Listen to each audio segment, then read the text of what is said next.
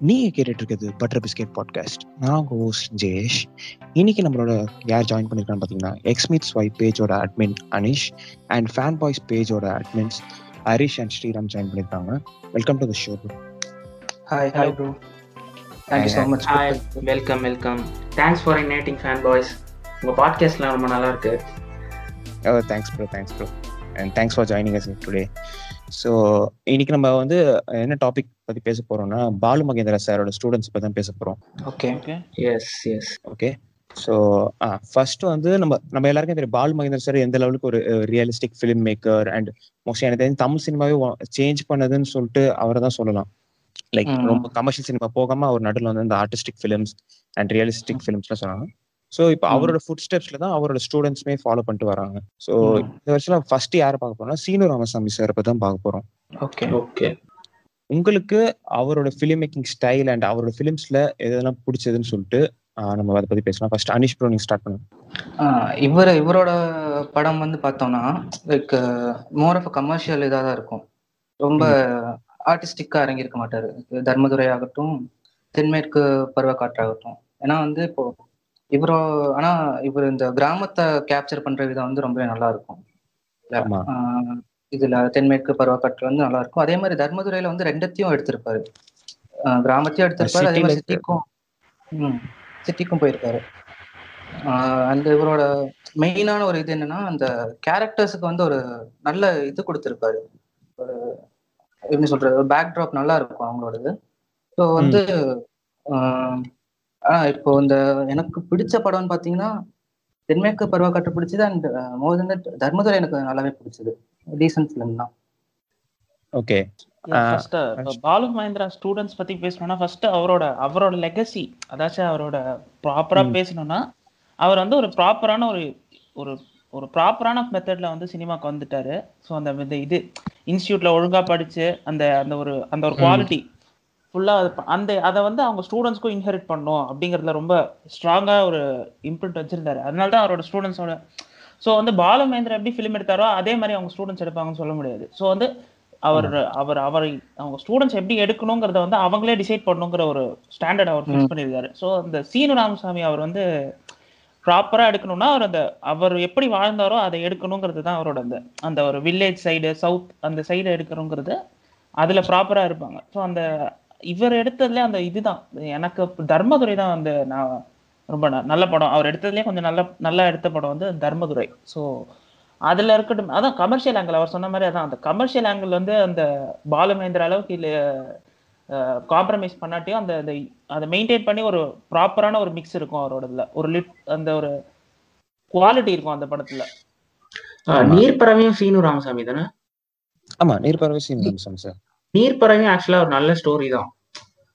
நீங்க பாத்தீங்கன்னா என்- என்ன கேட்டா தர்மதுரை தர்மதுரையோட கொஞ்சம் கமர்ஷியல் ஆங்கிள் கொஞ்சம் கம்மியா இருக்கும் நீர்ப்பறவையில.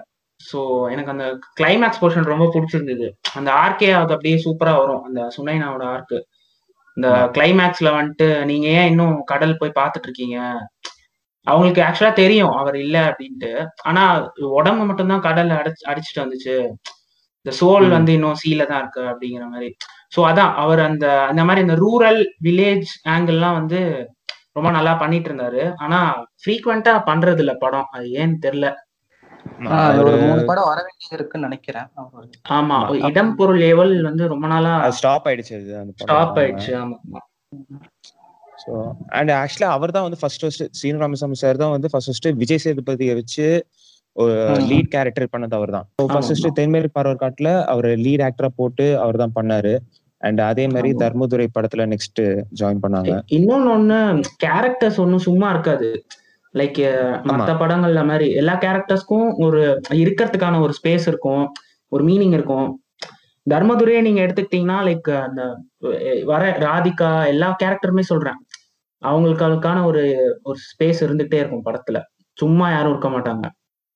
ஆமா. லைக் சைட் கேரக்டர்ஸ்க்குமே அவ்வளோ ஒரு இம்பார்ட்டன்ஸ் கொடுத்திருப்பாரு அவரு. ஆமா ஆமா. அந்த தர்மதுரையில அந்த விஜய் சேதுபதி ஃபேமிலியா இருக்கட்டும் அவங்க ஏன் இவருக்கு இப்படி ரியாக்ட் பண்றாங்க? ஏன் இவர் ஐசோலேட்டடா இருக்காரு ஃபேமிலில இருந்து? நல்லா இருந்துச்சு அந்த ஸ்டோரி ஆக்சுவலா இந்த ரூரல் ஸ்டோரிஸ்லாம் நல்லா கேப்சர் பண்றாரு ஆமா இது வந்து எப்படின்னா அந்த கிரிட்டிக்ஸுக்கும் டீசெண்டா இருக்கிற மாதிரி இருக்கும். அதே மாதிரி ஜென்ரல் ஆடியன்ஸுக்கும் வந்து பிடிக்கிற மாதிரி தான் இருக்கும் ஒரு படம் அந்த பேலன்ஸ் தான். இப்போ நம்ம. மேக்ஸிமம் எடுக்கிறதே வந்து ஃபுல்லா அந்த பாலு மகேந்திரா மாதிரி ஃபுல் ஃபுல்லா அந்த ஒரு ஆர்டிஸ்டிக்கா அந்த அவரே எடுத்து அவரே சொல்றாரு அவர் ரெண்டு படம் தான் நம்ம என்னாலே ஃபுல்லா ஆர்டிஸ்டிக்கா எடுக்க ஆமா ஸோ இப்போ வந்து அது கூட முடியல. அதான் இப்போ அந்த அளவு கூட எடுக்க முடியல. இப்போ இருக்கிற அவரோட ஸ்டூடெண்ட்ஸால வெற்றிமாறன் மட் வெற்றிமாறன் மட்டும்தான் அந்த ஃபுல்லா ஒரு ஒரு ஆஃப் பீட்டும் பண்றாரு. அந்த ம். பாலு மகேந்திரா ஸ்டாண்டர்ட்ஸ்க்கும் அந்த அந்த ஃபிலிம் மேக்கிங் அவர் அவர் எடுத்துட்டு போறாரு. பட் அந்த மாதிரி ஸ்ரீனிராமசாமி இன்னும் எதுவும் அந்த ஃபுல்லா அந்த ஆஃப் ஃபுல்லா அந்த இந்த ஆஃப் பீட் இது இல்லாம ஃபுல்லா ஆர்டிஸ்டிக்காலாம் எதுவும் பண்ணல இது வரைக்கும்.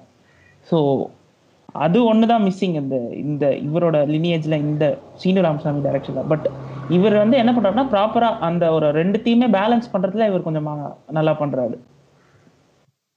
அந்த கமர்ஷியல் ஆஸ்பெக்ட் அண்ட் இதோட இது ஸோ ஆடியன்ஸ்க்கும் ரீச் ஆகணும். ப்ளஸ் அந்த அவரோட அந்த அந்த ஒரு அவர் என்ன ஸ்டோரி சொல்ல வராரோ அதையும் சொல்லிட்டு அந்த அந்த காமெடிஸ் அந்த இதெல்லாம் கிளிக் ஆகுறது வந்து அந்த பேலன்ஸ் ஸ்ட்ரைக் பண்றதுனால தான். இந்த இதுலயுமே சொல்றேன். தர்மதுரையிலுமே அவங்களுக்கு வந்து அந்த இந்த காமெடி ரொம்ப அந்த நம்ம ஆஃப் ட்ராக் காமெடிலாம் ரொம்ப போகாது. அப்படியே அந்த ஃப்ளோல அவங்களோட லாங்குவேஜ் அதை வச்சு தான் நிறைய அந்த இது ட்ரை பண்ணியிருப்பாரு. ம் ஆமா. அண்ட் முக்கியமா அவரோட படத்துலயும் சாங்ஸுக்கான ஒரு இம்பார்ட்டன்ஸும் நல்லா இருக்கும். லைக் அது அவரோட படம் இல்ல எனக்கு தெரிஞ்சு நான் பாலுமகேந்திர சார் ஸ்டூடெண்ட்ஸ் எல்லாரோட படத்துலயும் பார்க்கும்போது சாங்ஸ் வந்து தனி ஒரு மூவில இருந்து போன மாதிரி எனக்கு தெரியாது. அதான். எப்படின்னா வந்து திடீர்னு வந்து பின்னாடி இந்த க்ரூ வந்து ஆடுறது அந்த மாதிரிலாம் இல்ல. ஆமா. கதையோட ஒட்டி வந்து எப்படி ஒரு இருக்க முடியுமோ அதே மாதிரிதான் இருக்கும். ஆமா அந்த அந்த கேரக்டர்ஸ் அண்ட் அந்த கதைக்கான மீனிங் அப்படியே கொடுக்கும் அந்த சாங்ஸும் உதாரணத்துக்கு தர்மதுரையில வந்து அந்த விஜய் சேதுபதி வந்து தமன்னாவை பார்த்ததுக்கு அப்புறம் லைக் அந்த அவன் ஊர்ல இருந்து தப்பிச்சு வந்துட்டு தமன்னா பார்த்ததுக்கு அப்புறம் ஒரு சாங் ஒன்று வரும். எந்த பக்கம் காணும் போதுன்னு நினைக்கிறேன். சோ அதுல அப்படியே அவங்களோட அந்த டோட்டல் அவர் அந்த எப்படி அந்த ட்ரங்கர்ட்ல இருந்து அவரோட அந்த ரிடெம்ஷன் போறாரு அப்படின்ற வரைக்கும் அந்த பாட்டிலே ஃபுல்லா சொல்லியிருப்பாங்க. அந்த அளவுக்கு ஒரு சாங்க்கான இம்பார்ட்டன்ஸும் கொடுத்திருப்பாரு ஒரு மூவில ஆமா. ஆமா. அப்புறம் மியூசிக் மியூசிக் கூட அவர்ல ரொம்ப அந்த ஒரு ரொம்ப ப்ராப்பரான ஒரு ஃபுல் லென்த் அந்த இது கரெக்டா அந்த அந்த ஊருக்கேத்த இன்ஸ்ட்ருமெண்டேஷன் அந்த அந்த ப்ராப்பரான ஒரு தேவையில்லாம இப்ப வில்லேஜ் ஸ்டோரினா அங்க என்ன பேக்ராப்ல இருக்குமோ அந்த இன்ஸ்ட்ருமெண்ட்ஸ் எல்லாம் இந்த தாரை தப்பட்டை லைக் அந்த மாதிரி தான் இருக்கும் சாங்ஸ் எல்லாமே. சோ அது வந்து அந்த விஷுவலி ரூட்டடா இருக்கும் அந்த படத்துக்கு. இந்த படத்துக்கு இந்த சாங் வர்றது வந்து நம்ம அக்செப்ட் பண்ணிக்கலாம். ஆமா. எல்லாமே. அப்போ ஓகே அதான் அந்த அதுல இருந்து மாறாம. அந்த ஆமா. ரொம்ப ரூட்டோட பண்ணிருப்பான் அண்ட் நெக்ஸ்ட் எனக்கு தெரிஞ்சு அவரோட ஸ்டூடெண்ட்ஸ்ல பாலமகேந்திரா பிரிச்சு பார்க்க மாட்டாரு. பட் ஃபர்ஸ்ட் ஃபர்ஸ்ட் அவரோட ஸ்டூடெண்ட்ஸ்ல சினிமாவுக்கு வந்து ஒரு பெரிய இது பண்ணது பாலா சார் தான் நினைக்கிறேன். பாலா பாலா ஆமா. So Bala sir first first எப்போ வந்து பாலு மகேந்திர சாரோட இன்ட்ரடியூஸ் எப்படி ஆனார்னா லிரிக்ஸ் அறிவு முத்து அறிவு மதின்னு நினைக்கிறேன். ஆமா ஆமா. ஸோ அவர் மூலியமா தான் வந்து பாலா சார் வந்து பாலுமகேந்திர சாருக்கு வந்து இன்ட்ரடியூஸ் ஆனாங்க. லைக் அவங்க வந்து ப்ரொடக்ஷன் அசிஸ்டண்டா வேலை செஞ்சுட்டு இருக்கும்போது ஸோ அப்புறமா பால பாலுமகேந்திர சார் வந்து அவரை பார்த்துட்டு அசிஸ்டண்டா ஜாயின் பண்ணாரு. ஸோ அவரோட ஃபர்ஸ்ட் பிரேக் த்ரூ மூவியே வந்து சேதுல இருந்து ஆரம்பிச்சது. ஸோ இப்போ அவரோட ஃபிலிம் மேக்கிங் பத்தி பேசலாம். ஸோ அனிஷ் திரும்பி ஃபர்ஸ்ட் நீங்க ஸ்டார்ட் பண்ணுங்க. இப்போ வந்து இவர் ஃபிலிம்ஸ் எடுத்துக்கிட்டீங்கன்னா ஸ்டோரின்னு எடுத்துக்கிட்டிங்கன்னா தனியா வந்து ஒரு நார்மலான ஸ்டோரியா தான் இருக்கும். ரொம்ப எப்படி. சொல்றது? இதெல்லாம் ட்விஸ்ட் அண்ட் டர்ன்ஸ் அந்த மாதிரிலாம் இருக்காது. அவங்களோட அவரோட வந்து இப்போ இது என்ன அப்படின்னா இந்த பெர்ஃபார்மன்ஸை வந்து வாங்குறதுல வந்து ரொம்ப இதா இருப்பாரு. பெஸ்ட்டை வந்து எப்படியாவது வாங்கிடுவாரு ஆர்டிஸ்டோட மட்டும் சொல்ல அந்த டெக்னீஷியன்ஸ் எல்லாருமே சேர்த்து தான் சொல்றேன். அவங்களோட பெஸ்ட்டை வந்து இவர் எப்படியாவது வாங்கிடுவாரு இப்போ வந்து ஒரு ஃபீமேல் கேஸ்ட் எடுத்துக்கிட்டிங்கன்னா எப்படியாவது வந்து அவங்களுக்கு ஒரு நடிக்கிறதுக்கான ஸ்கோப் வந்து ரொம்பவே அதிகமா இருக்கும். அவரோட படத்துல. நான். கடவுள் ஆகட்டும் எல்லா படத்துல எடுத்துக்கிட்டாலும் அப்படிதான். அதே மாதிரி தான் இதுவும் ஸோ. வந்து இப்போ ஒரு அந்த பெர்ஃபார்மன்ஸ் வாங்குறது வந்து ரொம்பவே இதா இருப்பாரு அதே மாதிரி அப்போ அந்த சேது வர டைம்ல வந்து பாத்தீங்கன்னா மோஸ்ட் ஆஃப் த ஃபிலிம்ஸ் வந்து எப்படின்னா ஒரு ஒரு ஹீரோ இருப்பாரு. அவருக்கு வந்து ஒரு பிரச்சனை வரும். அதை ஒரு கிளைமேக்ஸ்ல எப்படி சால்வ் பண்றாருன்றது தான் வந்து மோஸ்ட் ஆஃப் த ஃபிலிம்ஸ் இருந்துச்சு. இவர் வந்து என்ன பண்றாரு அப்படின்னா எல்லா டைமுமே வந்து எதுக்கு ஒரு மனுஷன் வந்து சால்வ் பண்ணிட்டு இருக்கணும்? எப்பயாவது வந்து. யதார்த்தத்துல அப்படி நடக்கிறது இல்லையா. மாறிதானே நடக்குது. ஸோ வந்து என்ன பண்றது? சேதுல வந்து உண்மையா இதுதான் நடக்குதுன்னா அது அப்படியே எடுக்கிறாரு. ஸோ அது வந்து. அவருக்கு ஒரு ஆஹ், எப்படி சொல்ல ஆரம்பத்துல ஒரு மைனஸா இருந்தாலும் போக போக வந்து எல்லாத்துக்கும் இந்த வேர்ல்டு சினிமா பார்க்க பார்க்க வந்து அப்படியே மாறி மாறி இவரோட படங்களும் எல்லாரும் பார்க்க ஆரம்பிக்கிறாங்க. இப்போ வந்து இதுக்கு சேது எடுத்துக்கிட்டீங்கன்னாலும் ஆரம்பத்துல தியேட்டர்ஸ் எதுவுமே கிடைக்கல. அப்புறம் வந்து இந்த ஆமா. கிரிட்டிக்ஸ் எல்லாருமே வந்து பார்த்து படம் நல்லா இருக்கு சொல்லி சொல்லி தான் வந்து அப்படியே மெதுவா பார்க்க ஆரம்பிச்சிட்டாங்க. அதுக்கப்புறம் அவார்ட்ஸ் எல்லாம் நிறைய வருது.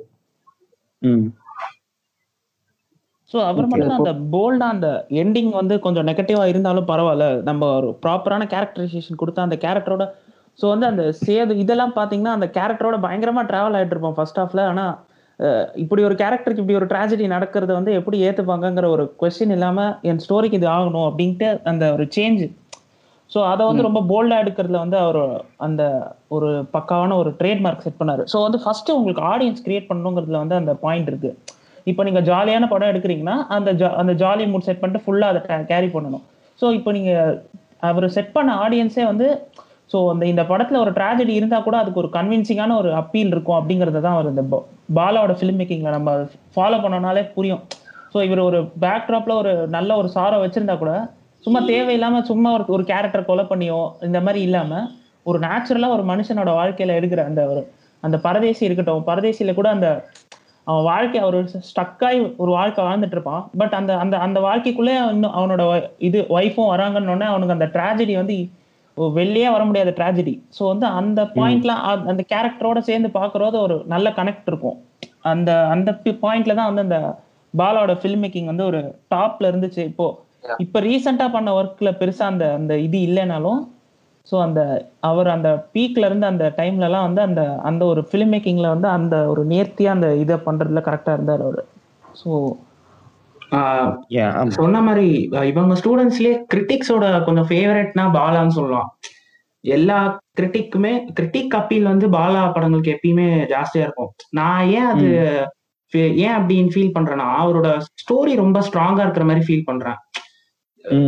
ஒரு ஸ்டோரினா இந்த ஸ்டோரி இப்படிதான் ப்ரோக்ரஸ் ஆக போகுது.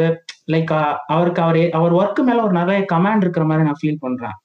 நீங்க சொன்ன மாதிரி சேதுலையும் அதே மாதிரி தான் இந்த ஃபர்ஸ்ட் அந்த இவன் சொன்ன மாதிரி இந்த ஜாலியா போயிட்டு இருக்கும் தென் இந்த மாதிரி ஒரு ட்ராஜடி நடக்கும். அதே மாதிரி தான் அவன் இவனும் அப்படிதான். எனக்கு அவன் இவன் ஆக்சுவலா ரொம்ப பிடிக்கும்.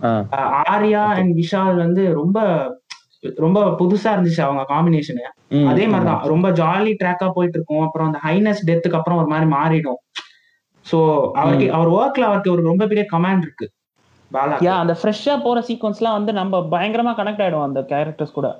அந்த ஒரு சும்மா அந்த நார்மலான ஒரு கேரக்டர் பொறுக்கித்தனம் பண்ணிட்டு சுத்திட்டு இருக்கானா அவனோட அவனை எப்படி காட்டுவாங்க அந்த ஸோ அந்த எலிமெண்ட்ஸ்லாம் வரும்போது சரி ஓகே இந்த கேரக்டர் நல்லா ஃபன்னியா போகுது அப்படின்னு சொல்லிட்டு கனெக்ட் ஆனதுக்கு அப்புறம் ஒரு ட்ராஜடி வரும்போது அந்த அது அதுதான் அந்த படத்தை வந்து ப்ராப்பரா அந்த அவர் கொடுக்குற ஸ்ட்ரக்சர் அப்படிதான் இருக்கு. ஸோ அது ஒன்று பாலாவோட இம்ப்ரெசிவான ஒரு ஃபிலிம் மேக்கிங் ஸ்ட்ராட்டஜி. அண்ட் வந்து இவரோட இவரோட ஸ்டூடெண்ட்ஸ்னு எடுத்துக்கிட்டீங்கனாலும் ஸ்டூடெண்ட்ஸ்னு சொல்ல முடியாது சாரி அசிஸ்டன்ட்ஸ் வந்து பாத்தீங்கன்னா யாரு? சசிகுமார் அண்ட் சுதா அமீர். அமீர் சாரி அமீரோட அசிஸ்டன்ட் தான் வந்து சசிகுமார். ஸோ இவங்க பாலா வந்து. சுதா கொங்காரா இருக்காங்க. ஷீஸ் டூயிங் சுதா குங்காரா இருக்காங்க. And Ameer ah yeah she's also and Ameer வந்து இவங்க எல்லாருமே எடுத்த படம் பாத்தீங்கன்னா வந்து அந்த யதார்த்தத்தை வந்து எப்பவுமே விட்டு கொடுக்க மாட்டாங்க. ஸோ வந்து அகைன் அது வந்து யார்கிட்ட இருந்துன்னா பாலு மகேந்திர சார்ட்ட இருந்து தான் அது வந்திருக்கு. ஸோ வந்து இப்போ ம் தான் அந்த இதை விட்டு கொடுக்காம எடுக்கிறதுல தான் வந்து இவங்களோட ஒரு கிரிட்டிக்ஸ் வந்து இவங்களை ஒரு இதா பாக்குறதுனால வந்து இதுல இதனால தான் நான் நினைக்கிறேன். இந்த யதார்த்தத்தை விட்டு கொடுக்கறதுனால. இன்னொன்னு பாலா இஸ் ஐடென்டிஃபைங் இந்த இண்டி ரொம்ப இண்டிஜினியஸான குரூப் இருக்குல்ல. லைக் இப்ப பரதேசி எடுத்துக்கிட்டீங்கன்னா அந்த இண்டிபெண்டன்ஸ் டைம்ல ஒர்க் பண்ண ஒரு டீ டீ ஒர்க்கர்ஸோட இது. ம், இப்ப தாரத்தப்பட்டை எடுத்துக்கிட்டீங்கன்னா இந்த தாரத்தப்பட்டை ஆக்சுவலா அந்த இது யாருக்குமே தெரியாது. நம்ம நமக்கு தெரியாது. ஏன்னா நம்ம பார்த்திருக்கவே மாட்டோம். அந்த மாதிரி அந்த தாரத்தப்பட்டை தஞ்சாவூர்ல இந்த மாதிரி ஒரு இடம் இருக்கு. இந்த மாதிரி ஒரு ஆர்டிஸ்ட் இருக்காங்க. அதே மாதிரி நான். கடவுள் நான் கடவுள் எடுத்துக்கிட்டீங்கன்னா ஒரு அகோரியோட இது. சோ இந்த மாதிரி ஒரு என்ன சொல்றது? இந்த மாதிரி குரூப்ஸ் பத்தி யாரும் பெருசா படம் எடுக்கவே மாட்டாங்க. இது வந்து இன்ட்ரெஸ்டிங்கா எடுத்துட்டு போறதுங்கிறது வந்து ஒரு ஒரு நல்ல ஒரு இது. பாலாவோட இதுவும் ஒரு இம்ப்ரெசிவான ஒரு ஃபேக்டர்னு சொல்லலாம். ஆமா. அதான் நீங்க சொன்ன மாதிரி வந்து நம்ம யூஸ்வலா நம்ம பார்க்காத ஒரு குரூப் லைக் இவங்களோட லைஃப் ஸ்டைல் நம்ம. பார்த்தது கிடையாது. நம்ம. பார்த்திருப்போம். நமக்கு வந்து அது இன்ட்ரெஸ்டிங்காவே இருக்காது. நம்ம இப்ப கோயில் போறோம்னா. சைடுல உட்காந்துட்டு இருப்பாங்க. நம்ம பாட்டு போயிடுவோம். நான் அவங்க என்ன பேசிக்கிறாங்க? அவங்க லைஃப் ஸ்டைல் எப்படி இருக்கு? அப்படிங்கறதுலாம் நமக்கு பெருசா தெரியாது. யா அது ஒரு அதான் நம்ம எந்த லைஃப் எல்லாம் வந்து நம்ம வந்து இந்த ஆங்கிள் பார்த்ததே இல்லையோ அந்த பெர்ஸ்பெக்டிவ் கொடுக்குறது அந்த ஒரு இது வருது. ஸோ அவங்களுக்குலாம் ஒரு பெர்ஸ்பெக்டிவ் இருந்தால் எப்படி இருக்குங்கிறத வந்து அவர் ப்ராப்பராக ஸ்டடி பண்ணிட்டு சும்மா அவர் வந்து ஷூட் பண்றாருன்னா உடனே இப்போ சும்மா ஒரு எங்கேயோ உட்காந்து ஸ்கிரிப்ட் எழுதுற அது மாதிரி கிடையாது. அவர் ப்ராசஸாக எடுத்து பண்றதுனால ஸோ அந்த கேரக்டர்ஸ்குள்ள போக முடியுது. நான் கடவுள்ல ஆக்சுவலா ஒர்க்கிங் ரொம்ப ஜாஸ்தியா இருக்கும்னு எனக்கு தோணுச்சு. ஏன்னா அந்த செட் ஒர்க் அந்த பிக்சர்ஸ் எல்லாம் பார்க்கும்போது லைக் அந்த பசங்களோட அவர் அப்படியே உட்காந்துட்டு இருப்பாரு செட்டு ஃபுல்லா அந்த ஒருத்தவங்க கூட சொல்லுவாங்க இந்த மாதிரி இந்த மாதிரி ஒரு டேரக்டர் வந்து இந்த பசங்களோட இப்படி நான் பழகி பார்த்ததே இல்ல. அந்த ஏன்னா அந்த அந்த மோட்ல போய் பார்த்தாதான் உங்களுக்கு அந்த சைல்ட் இந்த டிராபிக் பண்றது அதெல்லாம் தெரியும். எப்படி பண்றாங்க எப்படி அபியூஸ் பண்றாங்க சில்ட்ரன்ஸ அப்படிங்கிறது. சோ அது சும்மா எடுக்க முடியாது. உங்களுக்கு அந்த எமோஷன் தான் இருக்கும். உங்களுக்கு உங்ககிட்ட அந்த எமோஷன் தான் இருக்கும். இப்படி பண்றாங்களே அப்படின்ட்டு. உங்களால அவங்களோட ஸ்டோரியை ரியலா எடுக்கணும்னா நீங்க கொஞ்சம் போய் ஸ்டடி பண்ணாதான் முடியும். அதே மாதிரி அவர் ரொம்ப பெர்ஃபெக்ஷனிஸ்ட்னு பார்த்துருக்கேன் நான். நிறைய பேர் அவங்க அவங்க இது ஒர்க் பண்ணவங்க எல்லாருமே சொல்றது என்னன்னா பயங்கர பெர்ஃபெக்ஷனிஸ்ட் இந்த இது அவரோட அப்பா கேரக்டர்லாம் வந்து அந்த தாடி வளர்த்த கேரக்டர்லாம் வந்து ஒரு ஆறு மாசம் ஏழு மாசம் ஷூட் பண்ணிட்டு ரிட்டர்ன் வந்துட்டு திருப்பி அந்த ஷூட்டிங்லாம் சரியில்லைன்ட்டு பத்து மாசம் கழிச்சு திருப்பி கூப்பிட்டுலாம் ஷூட் பண்ணாங்களாம். அந்த இது நார்த் சைடில் ஷூட் பண்ண சீன்ஸ் எல்லாம். ஸோ அந்த ஒரு சிக்ஸ் மந்த்ஸ் எதுக்குமே அந்த பாலா படத்துல கமிட் ஆயாச்சுன்னா அவர் அந்த லுக்கு சொல்லிட்டாருன்னா தாடி வைக்கணும்னா அந்த ஒரு அப்படிதான் அவ்வளவுதான். அந்த ஒரு லுக்ல வந்து எப்ப கூப்பிட்டாலும் நம்ம ரெடியா இருக்கிற மாதிரி தான் இருக்கணும் ஸோ இவரு அந்த இந்த படம் தாரத்தப்பட்டை கூட ரீஷூட் பண்ணாங்களாம் நிறைய சிக்ஸ் மந்த்ஸ் ஷெட்யூல் ரீஷூட் பண்ணாங்களாம். ஓகே ஃபுல்லா ஒரு படம் எடுத்துட்டு ஆ எடி ஃபுல்லா ஒரு போர்ஷன் எடுத்துட்டு ரீஷூட் பண்ணுவாங்களாம். ஓகே. ஓகே ஓகே அண்ட் அதேதான் நீங்க இப்போ அவரோட ஆக்டர்ஸ் சொல்லியிருந்தீங்களா நான் வந்து இப்போ ரீசெண்டா ஒரு ஆர்டிகல் படிச்சேன் இவரு. விக்ரம் சார் வந்து பரத்வாஜ் ரங்கன் சார் வந்து இன்டர்வியூ பண்ணியிருப்பாரு அப்போ வந்து விக்ரம் சார் சொல்லியிருந்தாரு இந்த மாதிரி வந்து சேது படம் அவர் நடிக்கும்போது உங்களுக்கு அந்த கடைசி அந்த என் போர்ஷன்ல எல்லாம் வந்து அவங்க பாடி அப்படியே ரொம்ப லீனா இருக்கும்ல. ஏன்னா அந்த அசைலம்ல இருக்கிறது. ஆமா. சோ அதுக்காக வந்து அவர் என்ன பண்ணாருன்னா அவங்க அந்த மூவி வந்து ஸ்டார்டிங் எப்படி ஸ்கிரீன் பிளே எப்படி ஆரம்பிச்சதோ அதே போக்குல தான் பண்ணாங்க. சோ அதே மாதிரி கிராஜுவலா விக்ரமும் வந்து அந்த படத்தோட ஸ்டார்டிங்ல எப்படி இருந்தாரோ அதே மாதிரி மூவிக்கு போ போ போ போ பாடி குறைச்சிட்டே பண்ணாராம் சோ பாலா சார் அவர்கிட்ட சொன்ன ஒரே இது வந்து ஜஸ்ட் உங்களுக்கு எழுந்திருச்சு நடக்கிற அளவுக்கு தெம்பு இருக்கும் அந்த அளவுக்கு பாடி மெயின்டைன் பண்ணுங்க. ம். இதுதான் அவங்களோட டெடிகேஷன் சோ அதுக்காக விக்ரம் வந்து. அந்த படத்துல மூவிக்காக வந்து பாடி ஸ்டார்டிங் எப்படி இருந்தாரோ அந்த அளவுக்கு குறைச்சு அது வந்துச்சு.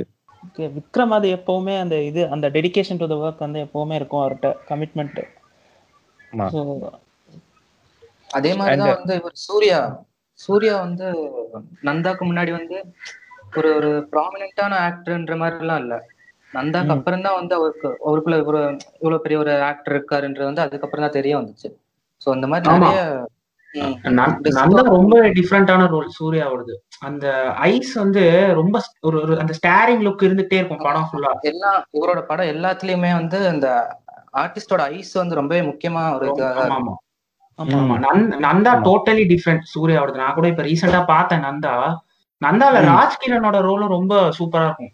அவர் ஆக்டிங்கும் ரொம்ப சூப்பரா இருக்கும். ஆமா. நந்தால் ஆக்சுவலா சீன் ஒன்று சூப்பரா இருக்கும். எப்படின்னா ராஜ்கிரண் வந்து டேபிள் உட்காந்து சாப்பிட்டுட்டு இருப்பாரு. அப்போ சூர்யா வந்து பக்கத்துல இருப்பாரு. சோ அப்ப ராஜ்கிரண் வந்து கேட்பாரு இந்த மாதிரி சாப்பிட்டேன்னு சொல்லிட்டு ஏதோ சாப்பிட்டு அப்படின்னா சூர்யா அப்படியே அந்த ஐஸ்லயே எக்ஸ்பிரஸ் பண்ணுவாங்க அதை.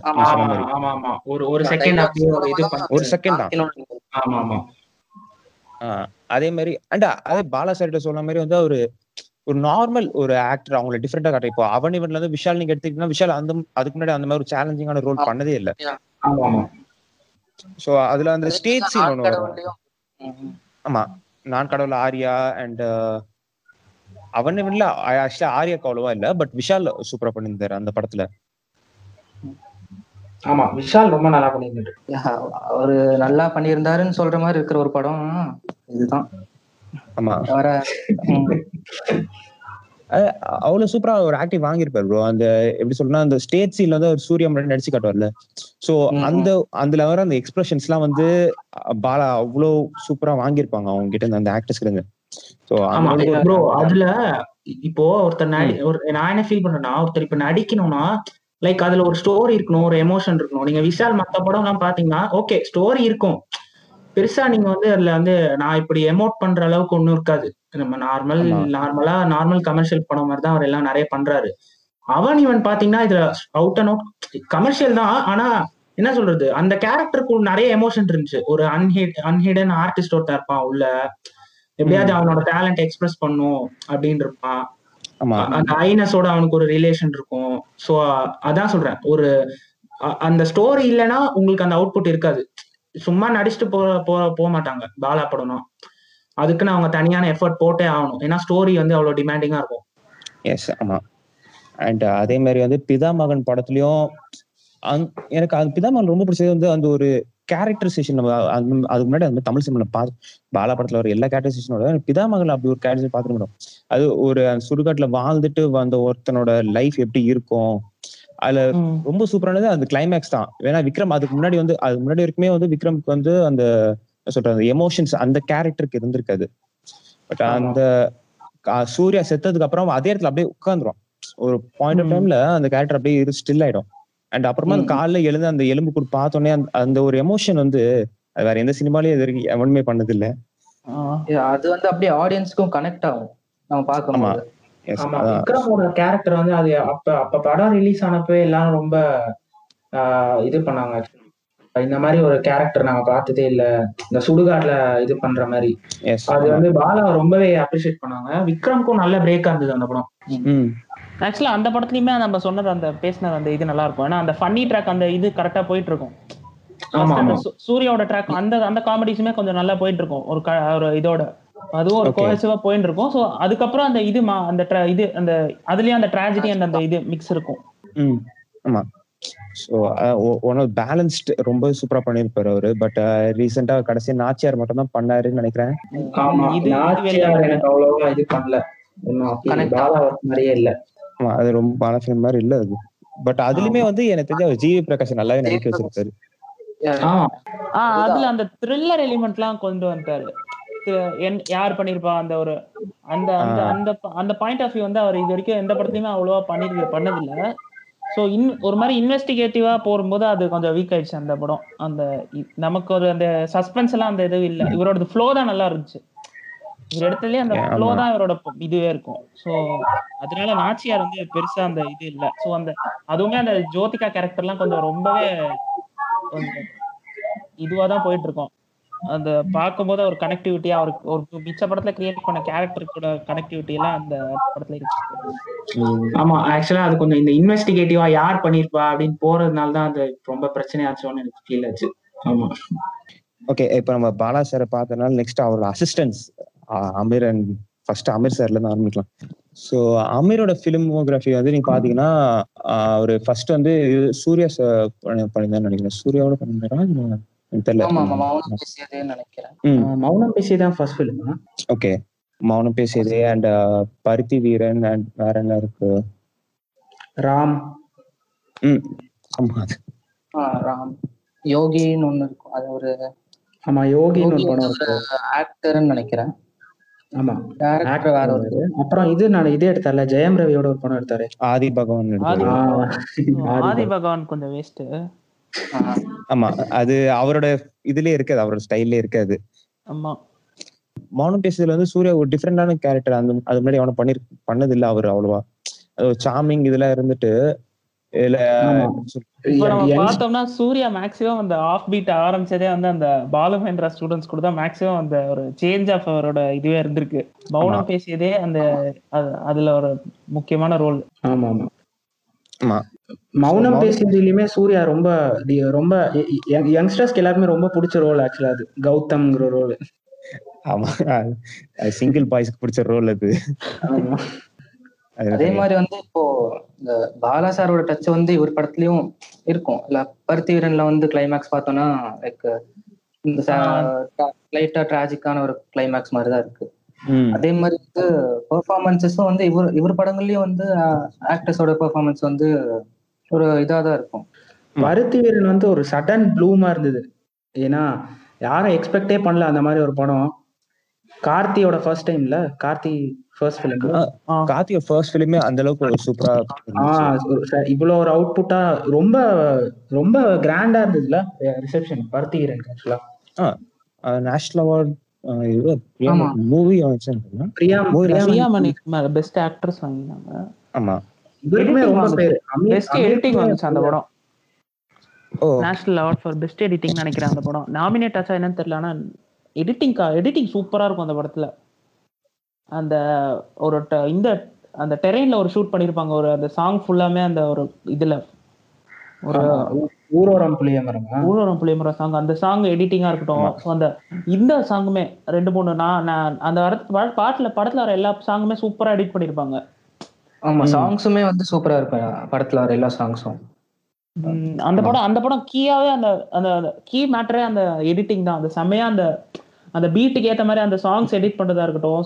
சி- இது சீன்ஸுமே நல்லா இருக்கும் எடிட்டிங் ஃப்ளோ பேட்டர்ன் நல்லா இருக்கும். அந்த ஃபர்ஸ்ட் ஓப்பனிங் சீனே வந்து அந்த ஊரோட அந்த கிராண்ட்னஸை காட்டிட்டு கார்த்தி நடந்து வர. ஷாட்டு ஸோ அந்த டைம்ல அந்த டைட்டில் போடுற இது எல்லாமே அந்த ஒரு பக்காவான ஒரு அந்த ஊரோட கிராண்டியரு அந்த அந்த அந்த பக்காவா எடிட் பண்ணி அந்த ஒரு இது மாதிரி கொடுத்துருப்பாங்க. அந்த ஃபீல் அந்த ஒரு ஃபர்ஸ்ட் ஃபைவ் மினிட்ஸ்லயே அந்த ஊரோட ஃபீல் செட் பண்றதா ஆமா அந்த இருக்கட்டும் டைரக்டர் நேம் போடும்போது அந்த அக்ரஷன் ரொம்ப செமையா இருக்கும். கார்த்தி அப்படியே நடந்து வருவாரு. அப்படியே அந்த அமீர் டைட்டில் கார்டு வரும். ரொம்ப செமையா இருக்கும் அது.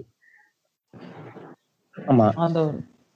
அண்ட் ஆனா நீங்க சொன்ன அந்த எடிட்டிங் பேட்டர்ன் வந்து நீங்க கிளைமேக்ஸ்ல பார்க்கலாம் நினைக்கிறோம் ஒரு சைடு கார்த்தி வந்து அந்த சேசிங் இது போயினே இருக்கும். yes. இன்னொரு சைடு வந்து இங்க பிரியாமணி வந்து அவங்க இது பண்ணிட்டு ஆ, இது இருப்பாங்க. பண்ணிட்டு இருப்பாங்க.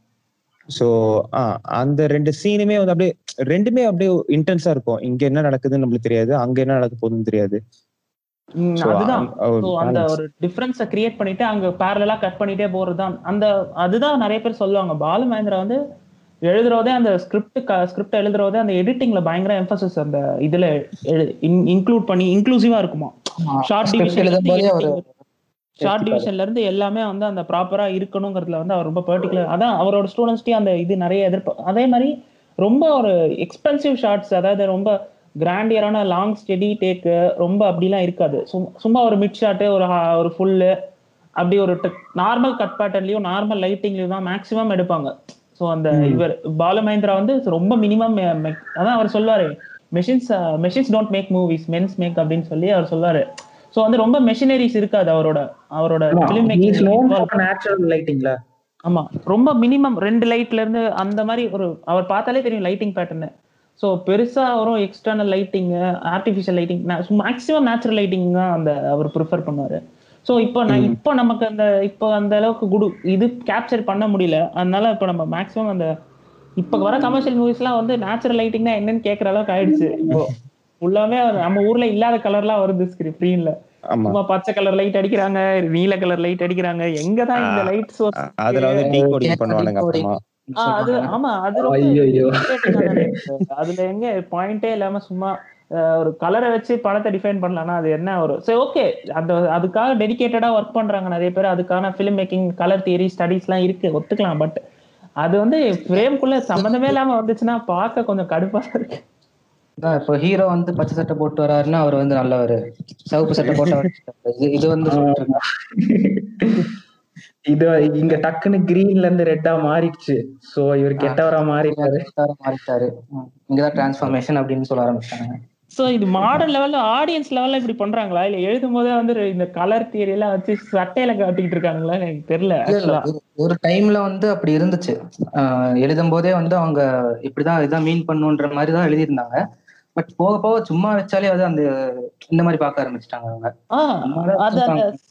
அதான் ஒரு சினிமாட்டோகிராஃபில ஏஸ்தட்டிக் சென்ஸ்ல எழுதிட்டு இருந்தாங்கன்னா ஸோ ஓகே கான்ட்ராஸ்டிங் கலர்ஸ்ல வந்து அந்த கலர் ஸ்பெக்ட்ரம்ல யூஸ் பண்றது ஒரு நேச்சுரலான ஒரு சினிமாட்டோகிராஃபி ப்ராசஸ் ஸோ அதுல வச்சு இவங்க கலர் தியரி எடுத்துட்டு வந்து பேசிக்கா தான் சொல்ல முடியுமே தவிர இவங்க கேரக்டர்ஸையும் அதை வச்சு டிஃபைன் பண்றதெல்லாம் வந்து கொஞ்சம் ஓவர் த போர்ட் போற மாதிரி தான் இருக்கு. அதுவும் ரொம்ப நார்மல் கமர்ஷியல் ஃபிலிம்ல இந்த மாதிரி கலர் தியரி எல்லாம் சொல்லி இதை ஒரு பெரிய ஆர்டிஸ்டிக் ஃபிலிமா காட்டுறது வந்து ஆடியன்ஸை வந்து என்ன சொல்லி ஏமாத்துறாங்கன்னு தெரியல எனக்கு. அது அந்த கலர்ஸ் எல்லாம் வந்து ஜஸ்ட் அந்த கேரக்டர் டிஃபைன் பண்ற மாதிரி தான். உங்க கேரக்டரோட ட்ரேட்டே அங்க இல்லைன்னா அந்த கலர்ஸ் எதுவுமே பண்ணாது. நமக்கு அந்த கேரக்டர் கெட்டவனா தெரியாம வெறும் ரெட் லைட் மட்டும் இருந்துச்சுன்னா நம்ம அக்செப்ட் பண்ணிக்க முடியுமா? அவன் கெட்டவன்ட்டு ஆஹ் அதான். விஷுவலி ரெட் வந்து கொஞ்சம் அந்த அதான் அந்த இதுலயே ஆக்சுவலா இந்த தியரியை வந்து நான் இப்போ ரீசெண்டா இது பார்த்துட்டு இருந்தேன். அந்த சுந்தரா டிராவல்ஸ் படம் பார்த்திருக்கீங்க ஓகே அதை வச்சு மீம்லாம் போட்டுட்டு இருந்தாங்க. அந்த இது சூர்யா வந்து- வடிவேல் ரெட் கலர்ல மாறுமே அந்த எலிய பார்த்தோம் அதுவா? அதேதான் அது ஆக்சுவலா அதுவே கொஞ்சம் நல்ல இம்பாக்ட்ஃபுல்லா இருந்துச்சு. சரி இவன் எலிய பார்த்தா டென்ஷன் ஆகுறான்டா அப்படின்னு சொல்லிட்டு அப்பா ஆறுதலா இருந்துச்சு அந்த. அதான். ஆமா நீங்க சொன்னது ஆக்சுவலா கரெக்ட் தான். எல்லாருமே ரொம்ப நேச்சுரல் லைட்டிங் தான் வச்சிருப்பானுங்க அவங்க படத்துல. இருந்து. அமீர் சார் அண்ட் எனக்கு தெரிஞ்ச வரைக்குமே ஜீவா ஆக்டரா வந்து ரெண்டு படத்துல ரொம்ப அழகா பெர்ஃபார்ம் பண்ணுது. ஒன்னு கட்டுறது தமிழ் அண்ட் இன்னொரு ஒண்ணு வந்து ராம். ராம். ஆமா.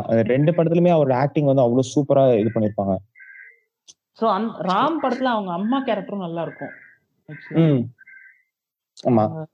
பேரு சரண்யா பண்ணு. சரண்யா. பண்ணுவாங்க அவார்டு கூட வாங்கியிருந்தாங்க நினைக்கிறேன் அவங்க. அவங்க ரொம்ப நல்ல ஆக்டர் ரொம்ப சீனியர் நினைக்கிறேன் அவங்க எல்லாம் ஆமா. அஹ் அப்போ ராம் படம் வரும்போது ஜீவா அதுக்கு முன்னாடி அவர் என்ன பண்ண நடிச்சா எனக்கு தெரியல பட் நான் ராம் பார்க்கும்போது ரொம்ப சூப்பரா இருக்கும். அந்த ஸ்டார்டிங் ஒரு பில்டப்ல இருந்தே யார் கொலை பண்ணது அது ஊடநெட் மாதிரியே போயிட்டு இருக்கு ரொம்ப எமோஷனலா போயிட்டு அண்ட் அதுக்கப்புறம் கடைசியில தான் நம்ம தெரியும் யார் பண்ணிருப்பா அது என்ன ஆச்சு அப்படின்னு. ஆமா அதே மாதிரி ஜீவா அந்த டைம்ல தான் கொஞ்சம் நல்ல அந்த அந்த ஒரு வேரியேஷன் இருந்துச்சு அவரோட அந்த ஏஜுக்கு இப்ப ஒண்ணுமே கிடையாது அந்த பிலிம் மேக்கிங்ல பிலிம் சைட்லயே அவர் பெருசா இல்ல. சோ அவருக்கு. அந்த மாதிரி இப்ப அந்த ரெண்டு படம் தான் அவரோட டாப் அப்புறம் காமெடின்னு வந்துச்சுன்னா அந்த இது சிவா எஸ்எம் சீரியஸா அது ஆக்சுவலா அவரு அவரு அந்த படத்துக்கு யாரும் எதுவும் பேச மாட்டாங்க ஏன்னா அது இன்டென்ஸான ரோல் இல்லைனாலும் அந்த லோக்கல் அந்த ரோல் வந்து அவரு ரொம்ப சூப்பரா பண்ணிருப்பாரு. எஸ்எம்எஸ் எப்ப பார்த்தாலும் நல்லா இருக்கும். ஆமா. அந்த காமிக்கல் ரோல் வந்து பண்றது சூப்பரா இருக்கும். அதான் அந்த. என்டி என் காலேஜ் முடிச்சுட்டு ஒரு சும்மா இருக்கிற ஒரு பையனோட ரோல்ஸ் அதெல்லாம் அவர் கரெக்டா சூட் ஆகும். சோ அந்த மாதிரி ரோல்ஸ் எல்லாம் அவர் பண்றதே கிடையாது இப்போ. சோ அதுவும் இல்லாம அந்த வேரியேஷன் இருந்துச்சுல அந்த வேரியேஷன் ஆமா. ஒரு சீரியஸான இது பண்ணிட்டு அதுக்கப்புறம் ஒரு ம். அந்த காமெடி வெரைட்டி அந்த. டைம்ல இருந்துச்சு அவருக்கு. சோ ஜீவாவும் அந்த. ஜீவாவுமே அந்த மாதிரி ஃபிலிம் மேக்கிங்லயும் நல்லா அந்த ரெண்டு சைட்லயுமே ஒரு பேலன்ஸ்டா இருந்தாரு. அதுக்கப்புறம் எங்க போனாரு தெரியல. சோ அகைன் நம்ம அந்த சூர்யா விக்ரம் லிஸ்ட்ல ஜீவாவையும் சேர்த்துடலாமா? பாலுமேந்திரா ஜீவா. ஸ்டூடெண்ட்ஸ் பாலுமேந்திரா ஸ்டூடெண்ட்ஸ் வந்து நல்ல ஒரு ஷேப் பண்ணிருக்காங்க அதான் அவங்களோட எல்லாரோட படத்துலயும் ரொம்ப சூப்பராவே இது பண்ணிருப்பாங்க அந்த ஆக்டர்ஸ்க்கான. இம்பார்ட்டன்ஸ் ஏன்னா அதான் ஸ்டோ நம்ம பேசுற மாதிரி ஸ்டோரி தானே ஒரு ஆக்டரோட இதை ஷேப் பண்றது. அண்ட் அதே மாதிரி இப்போ அமீரோட அசிஸ்டன்ட் பாத்தீங்கன்னா சசிகுமார் சார் அவர் ஒரு படம் ரெண்டு படம் எடுத்தாரு. அதுல ஒரு படம் தான் சாரி கிளாசிக் சுப்பிரமணியபுரம். சுப்பிரமணியபுரம். அந்த லெவல் அந்த படத்தை எடுத்த டைரக்டர் இப்போ ஆக்டிங்ல இறங்கிட்டாரு. யார் அவரை மாத்தி விட்டாங்கன்னு தெரியல. சுப்பிரமணியபுரம் ஆக்சுவலா நீங்க பாத்தீங்கன்னா அந்த அளவு ரூட்டடான ஒரு மதுரை கேங்ஸ்டர் பிலிம் எனக்கு தெரிஞ்சு நான் ஆக்சுவலா இதுவே சொல்லிட்டு இருப்பேன். இது எத்தனை பேர் ஒத்துப்பாங்கன்னு தெரியல. பட் ஆனா. எனக்கு இந்த அன்பாப்புலர் ஒப்பீனியன் இருக்கு. சுப்பிரமணியபுரம் அண்ட் வாரணமாயிரம் கேம் இந்த same year I think okay two thousand ten தான் வந்தது. எனக்கு வந்து எனக்கு வந்து சுப்பிரமணியபுரம்க்கு கொடுத்துருக்கலாம் நேஷனல் அவார்டு அப்படின்னு நிறைய வாட்டி தோணும். ஆமா. அது தெரியல ஐ டோன்ட் நோ அது எத்தனை பேர் ஒத்துப்பாங்க தெரியல பட் இது எனக்கு சுப்பிரமணியம் அப்புறம் பார்த்தாலே இது தோணும். எப்படி இந்த படத்துக்கு ஒரு ரெக்கக்னிஷனே இல்லாம போச்சு? சுப்பிரமணியபுரமே நீங்க பாத்தீங்கன்னா அந்த சினிமாட்டோகிராஃபியா இருக்கட்டும் எடிட்டிங்கும் சூப்பரா இருக்கும் சுப்பிரமணியபுரம்ல. ஆமா சுப்பிரமணியபுரத்துலயுமே ஷார்ட் டிவிஷன் அந்த ஒரு அந்த கத்தி எடுக்கிற ஷாட் எல்லாமே சூப்பரா இருக்கும். ஆக்சுவலா நம்ம நான் இன்னொன்னு ஒண்ணு நான் கவனிச்சேன் அந்த வட சென்னையில வர நிறைய சீன் சுப்பிரமணியபுரத்துலயும் வருது. இந்த தோபி காட்ல வந்து அவங்க ஓடுற சேசிங் சீனு லைக். நிறைய இருக்கு. அனுராக் கஷ்யப்பே சொல்லியிருந்தார்ல ஆக்சுவலா கேங்ஸ் ஆஃப் வசேப்பூர் வந்து எனக்கு ஒரு இன்ஸ்பிரேஷனா இருந்தது அப்படின்னு சொல்லிட்டு. சுப்பிரமணியபுரம்ல ப்ரொடக்ஷன் டிசைனுமே பயங்கரமா இருக்கும். சோ அந்த பீரியட் அந்த காஸ்டியூம்ல இருந்து எல்லாமே வந்து அந்த காஸ்டியூம் அவங்க லுக்ஸ் ஹேர் ஸ்டைலு அப்புறம் அந்த ஏரியா எப்படி இருக்குங்கிறது போஸ்டர்ஸ் அந்த அந்த டைப் டைம்ல இருந்து எல்லாத்தையுமே இன்கார்பரேட் பண்ணி எல்லாமே ரொம்ப ஒர்க் பண்ணிருப்பாங்க ஆர்ட் ஒர்க்மே ஏன்னா நீங்க பாத்தீங்கன்னா சுப்பிரமணியபுரம் டூ டென்ல வந்துச்சா? சோ அந்த அந்த ஏரியாவே ஆக்சுவலா மாத்தினாங்களாம். லைக் அந்த okay. கேபிள்ஸ் எல்லாம் இல்லாம இப்ப. அந்த காவாலாம் அப்படியே இருக்கும் ரோட்ல சைட்ல சோ நிறைய ஒர்க் பண்ணாதான் சொன்னாங்க சுப்பிரமணியபுரம். சுப்பிரமணியபுரம்ல சினிமாட்டோகிராஃபி ரொம்ப நல்லா இருக்கும் அந்த சாங்ஸ் அப்பெல்லாம் டக்குன்னு அந்த ஜூம் அவுட் பண்ணிட்டு திடீர்னு ஜூம் இன் பண்ணுவாங்க. அந்த அது அப்படியே மேல கீழே பண்ற மாதிரி பண்ணுவாங்க. எனக்கு டெக்னிக்கலா தெரியல பட் ஆனா சுப்பிரமணியபுரம் சினிமாட்டோகிராஃபி ரொம்ப சூப்பரா இருக்கும். ஆமா அதுல நிறைய லாங் டேக்ஸும் வரும். இந்த இது மாதிரி அந்த அக்கா. பேட்டர்ன்ல நிறைய அந்த லாங் டேக்ஸ் நடந்து போறது ஓப்பனிங் ஷாட் காசி எண்டிங் அவர். காசி திருப்பி நடந்து வருது ரொம்ப அது மாதிரி. அந்த லாங் ஷாட்டுக்கு அந்த இம்பாக்ட் எப்படி இருந்தது? அந்த காசியோட இம்பாக்ட் ம். அந்த லாங் டேக்ஸ் ஆ எடிட்டிங்கே சூப்பரா இருக்கும். அந்த ஃபர்ஸ்ட் அந்த இவங்க எல்லாத்தையும் அந்த கட் பண்ணி கட் பண்ணி ஓப்பனிங் இன்ட்ரோடக்ஷன் அந்த இதெல்லாம் நல்லா இருக்கும்.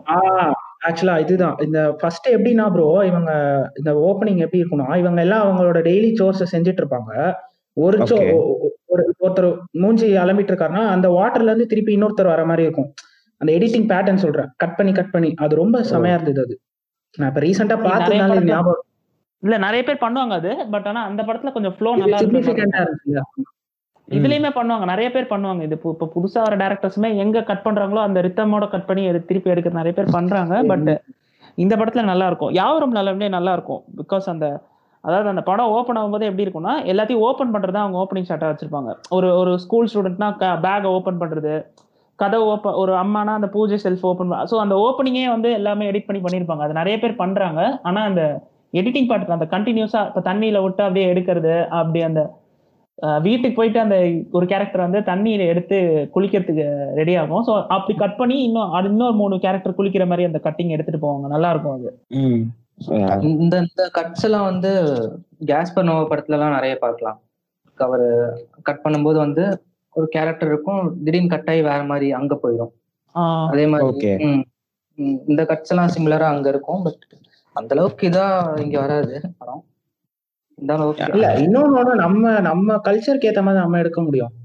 கேஸ்பர் நோய் படம் கேஸ்பர் நோய் மாதிரி நம்ம இங்க படம் எடுத்தா ஒண்ணும் படம் எடுக்கவே முடியாது ஆக்சுவலா ஆமா. நம்ம நம்ம ரூட்டடா தான் எடுக்க முடியும். நம்ம- இங்க உள்ள. எடிட்டிங் பேட்டர்ன் எப்படி இருக்கோ அதை அப்சர்வ் பண்ணி தான் எடுக்க முடியும். ஸோ நம்ம அதை இங்க எக்ஸ்பெக்ட் பண்ணாலுமே அதை கொண்டு வந்தாலுமே கொஞ்சம் வீக்கா தான் தெரியும். நிறைய பேர் இப்போ சிட்டில வளர்றவங்களாம் நிறைய இப்போ புதுசா வந்தாங்கன்னா அந்த மாதிரி கட்ஸ் எல்லாம் நம்ம ஊர்ல ட்ரை பண்ணுவாங்க. பட். நம்ம ஊருக்கு எது செட் ஆகுமோ அந்த எடிட்டிங் பேட்டர்ன் தான் நம்ம அந்த இப்போ இதுவே ஒரு ஒருமே யூனிக்கா செட் பண்ணணும்ல. நம்ம ஊருக்கு அந்த நான் எத்தனை நாளைக்கு தான் நம்ம வந்து அந்த அந்த மாதிரி எடுக்கணும்னு பார்த்துட்டு இருக்க முடியும். ஸோ நம்மள பார்த்து அவன் எடுக்கணும்ல ஒரு ஷா ஒரு ஷாட் இப்படி கட் பண்றாங்க இங்க அப்படின்னு சொல்லிட்டு எடுக்கணும்ல. ஸோ அதுல ரொம்ப பர்டிகுலரா இருந்தது Balu Mahendra. So he use to say அதாவது என்ன சொல்லுவாருன்னா எத்தனை நாளைக்கு தான் நம்ம அவங்க படத்தையே வியந்து வியந்து பார்த்துட்டு இருக்கிறது? அவன் திரும்பி நம்ம படத்தை பார்க்க வேண்டாமா? So is very particular about that அந்த அவர். அப்படியே சொல்லுவாரு. வேர்ல்டு சினிமானா அவன் அவன் ரீஜன்ல என்ன நடக்குதோ அந்த கதையை எடுத்தாதான் வேர்ல்டு சினிமா இப்ப நீ இங்க எடுக்கிற கமர்ஷியல் படம் வந்து வேர்ல்டு சினிமா கிடையாது. இங்க நடக்கிற ஒரு பிரச்சனையை நீ நீ எடுத்து எடுத்தேன்னா அது ஒரு வேர்ல்டு சினிமா. வந்து இங்க இருக்கிறவங்க என்ன என்னன்னு பாக்குறாங்கன்னா தமிழ் படம் இல்ல இந்தியன் படம் இல்லாம வெளிய இருந்து நம்ம பாக்குற படம் எல்லாமே வேர்ல்டு சினிமா தான் அப்படின்னு நினைச்சிட்டு இருக்காங்க. ஆமா அது அது நிறைய நினைச்சிட்டு இருக்காங்க. ஒண்ணும் இல்ல இப்ப ரீசெண்டா வந்து மேற்கு தொடர்ச்சி மலை என்னை பொறுத்த வரைக்கும் வேர்ல்டு சினிமா தான். வேர்ல்டு சினிமா தான். எந்த ஊர் எந்த ஊர்ல எந்த ஊர்ல இருந்து மேற்கு தொடர்ச்சி மலை பார்த்தாலும் அவனுக்கு தெரியும். இதுதான். இப்படி இருக்கு அப்படின்னு. சோ அதுதான் அதுதான் வேர்ல்ட் சினிமா அதே மாதிரி இதுவும் நிறைய சொல்றாங்க. ஃபாரின்ல இருக்கிறது மட்டும் தான் வேர்ல்ட் சினிமா நம்ம எதுவும் பண்றதே இல்ல. அப்படிங்கிற ஒரு இதுவும் நடந்துட்டு இருக்கு அந்த மாதிரிலாம் ஒண்ணும் இல்ல. ஸோ அதான் அது வெற்றிமாறன் சொல்லுவாரு. அது அது என்ன சொல்லுவாருன்னா we are we are seeing only the top creamy films of the of the other. Language so ஆமா. அவங்க ஊர்ல சுறாவோட குப்பையான படமும் வருமா? ஸோ நம்ம அதை பார்க்க மாட்டோம். ஸோ எந்த எந்த படத்தை நமக்கு மார்க்கெட் பண்ணுவாங்கன்னா அவங்க ஊர்லேயே ச- செம்மையா ஒரு கிரிட்டிக்ஸ்லாம் அப்ரிஷியேட் பண்ண படத்தை தான் நமக்கு மார்க்கெட் பண்ணுவாங்க. எப்படி நம்ம ஊர்லேருந்து விசாரணை தான் வெளியே மார்க்கெட் பண்றாங்களோ ஸோ விசாரணை பார்த்தவங்க இன்னும் நம்ம பா- பார்த்துட்டு என்ன நினைப்பாங்க? ஸோ இவங்களோட ஃபிலிம் ஸ்டாண்டர்ட்ஸ் வந்து விசாரணை லெவலுக்கு இருக்கும்னு நினச்சிட்டு இருப்பாங்க. ஸோ அந்த மாதிரி இருக்காதீங்க. ஸோ பாப்புலர் சினிமாக்கும் ஆர்டிஸ்டிக் சினிமாக்கும் எப்போவுமே வேர்ல்ட் ஃபுல்லாக எல்லா சீட் எல்லாருக்குமே டிஃப்ரென்ஸ் இருக்கும். இப்போ கேஸ்பர் நோவாவே வந்து நான் அவங்க ஊரில் வந்து பாப்புலர் டேரக்டரில் இருப்பாராங்கிறது டவுட்டு தான். ஸோ ஒரு வெகுஜன சினிமா ஆடியன்ஸ்க்கு உள்ள அவங்க இருப்பாங்களாங்கிறது டவுட் தான். ஸோ இந்த இதை மீறது வந்து so ஒரு சில பேர் தான். இந்த மார்டின்ஸ் காசி இந்த மாதிரி அமெரிக்கன் டேரக்டர்ஸ் ஈஸியாக கிராஸ் பண்ணிடுறாங்க because of their language power so language வந்து மேக்ஸிமம் வந்து யூஎஸ் ஃபிலிம்ஸ் ஏன் வந்து பயங்கரமா இதுவாகுதுன்னா ஸோ அவங்க லாங்குவேஜே பயங்கர பாப்புலரா இருக்கு. ம். ஸோ அவங்க படம் நல்ல படம் எடுத்தா அவங்க ரொம்ப ஈஸியா வந்து எல்லா இடத்துக்கும் ட்ரா இதுவாயிடுது. ஸோ கேஸ்பர்னோவா வந்து இப்போ நம்ம இங்கேருந்து படம் பார்க்க ஆரம்பிச்சோம்னா யூ ஸ்டார்ட் வித் இதுதான் மார்டஸ் காஸ்டி தான் you don't go for you don't directly go to கேஸ்பர்னோவா because இந்த லாங்குவேஜ் ஃபர்ஸ்ட் நமக்கு எப்படின்னா உல்ஃப் ஆஃப் அப்புறம் தான் இங்க வந்து மார்டன்ஸ் காசி வந்து ரொம்ப அதாவது மார்டின் காசினா யாரு யாருன்னு தேடி பிடிச்சி பார்க்க ஆரம்பிச்சது வந்து ஒரு ரொம்ப ஜென்ரல் ஆடியன்ஸே இங்க நிறைய பேர் இப்போ மாட்டன்ஸ் காசி பார்க்க ஆரம்பிச்சாங்க அதுக்கு வந்து போஸ்ட் அந்த வில் ஃபுல் ஆஃப் ஆல்ஷீட் வந்ததுக்கு அப்புறம் அந்த ஒரு ரேஞ்சே வேற இங்க இந்தியால. ஸோ ஐரிஷ்மேன்லாம் தியேட்டர் ரிலீஸ் இருந்ததுன்னா இந்தியா இந்தியால ரிலீஸ் ஆயிருக்கும் டெஃபினட்டா ஓகே ஸோ அதான் வேர்ல்ட் சினிமான்றது நம்மளோட கல்ச்சரோட ரூட்டடா இருந்த ஒரு மட்டும்தான் வந்து அவங்களுக்கு புரிஞ்சுக்க முடியும். ஏன்னா இங்க இருக்க. கமர்ஷியல் ஃபிலிம்ஸ்லாம் வந்து எதுவுமே கல்ச்சர் ரூட்டட்ல ஜஸ்ட் நம்மளும் அதை சென்ட் பண்ண மாட்டோம். நம்மளும் இந்த படத்தெல்லாம் வந்து வெளிநாட்டுல பாருங்கன்னு சொல்லி நம்ம இது பண்ண மாட்டோம் மேக்ஸிமம் ஆமா. ஸோ நம்ம கல்ச்சரலி ரூட்டட் படம் மட்டும் தான் நம்ம வந்து இதுக்கு அனுப்புவோம். ஃபெஸ்டிவல்ஸ் அந்த மாதிரி இதுக்கெல்லாம். ஸோ எந்த அளவுக்கு பாலு மகேந்திர சார் எந்த அளவுக்கு ஒரு இம்பாக்ட் கொடுத்தாலும் அதே அளவுக்கு பாலா சாரும் வந்து அமீர் அண்ட் சசிகுமார் மூலியமா இம்பாக்ட் கொடுத்துருக்காரு.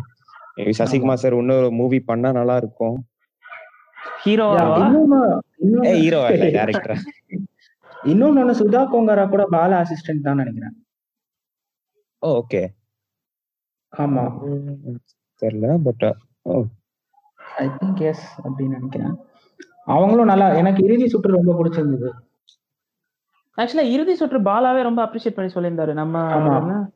அவர் என்ன- சொன்னாரு மில்லியன் டாலர் பேபி மாதிரி இருக்குன்றீங்க.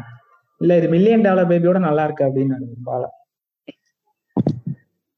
Million dollar baby and எனக்கு தெரியல நான் அது ரெண்டுத்தையும் கம்பேர் ஆக்சுவலி நான் ஃபர்ஸ்ட் பார்க்கும்போது நிறைய பேர் சொல்லியிருந்தாங்க இது மில்லியன் டாலர் பேபி மாதிரி இருக்குன்னு. பட் நான் இறுதி சுற்றி பார்த்துட்டு மில்லியன் டாலர் பேபி பார்க்கும்போது வந்து ரெண்டுமே டோட்டல் டிஃப்ரெண்ட் மூவி ஆமா. சி. அந்த அதுதான் அவர் ரொம்ப பர்டிகுலரா சொன்னாரு. இவங்களுக்கு வந்து ஒரு அதான் இங்க என்ன பிரச்சனைனா இங்கிலீஷ்ல ஒரு படம் எடுத்துட்டா அது நல்லா இருக்குங்கிற ஒரு ஒரு இதுல வந்துடுறாங்க. ஒரு prejudice கிரியேட் பண்ணிடுறாங்க. சோ அதுதான் அவர் சொன்ன. மொழி கவர்ச்சியில ரொம்ப இதுவாயிடுறோம் நம்ம. நம்ம படத்தை வந்து. ஒரு நம்ம ஊர் படத்தை அப்ரிஷியேட் பண்ணாம ஒரு வெளியூர் படத்தை அப்ரிஷியேட் பண்றத ஒரு ப்ரைடா எடுத்துக்கிறாங்க. சோ அது வந்து அது இங்க ரொம்ப பாப்புலர் ஆயிடுச்சு இப்போ. இப்போ ஒரு இங்கிலீஷ் படத்துக்கு வந்து அதே ஸ்டாண்டர்ட்ல இருக்கிற தமிழ் படத்துக்கு அந்த அளவுக்கு ரெக்கக்னேஷன் தர மாட்டாங்க ஸோ இதுக்கு எக்ஸாம்பிளா நான் இப்போ ரீசெண்டா அந்த இந்த- படம் ரீவாட்ச் பண்ணேன். அந்த ஒரு கிடாயின் கருணை ஒன்று பார்த்தேன். சூப்பர் சூப்பர் படம். செம படம். சூப்பர் படம். அந்த. படத்தை ஆ அந்த- இதே கிட்டத்தட்ட இந்த- ஸ்டா- இது- இது வந்து நான் சும்மா ஒரு இதுக்காக சொல்ல பட் ஆனா அது வந்து ஒரு ஒரு பிரசான் ஸ்டைல் தான். பிரசான் வந்து அவங்க ஊர்ல என்ன பண்ணாரோ அவன் அவர் வந்து இந்த இந்த ஊர்ல இவர் பண்ணிருப்பாரு. பிரசான் வந்து அந்த அவுக சார் சார்ல ட்ரை பண்ண ஒரு விஷயம்.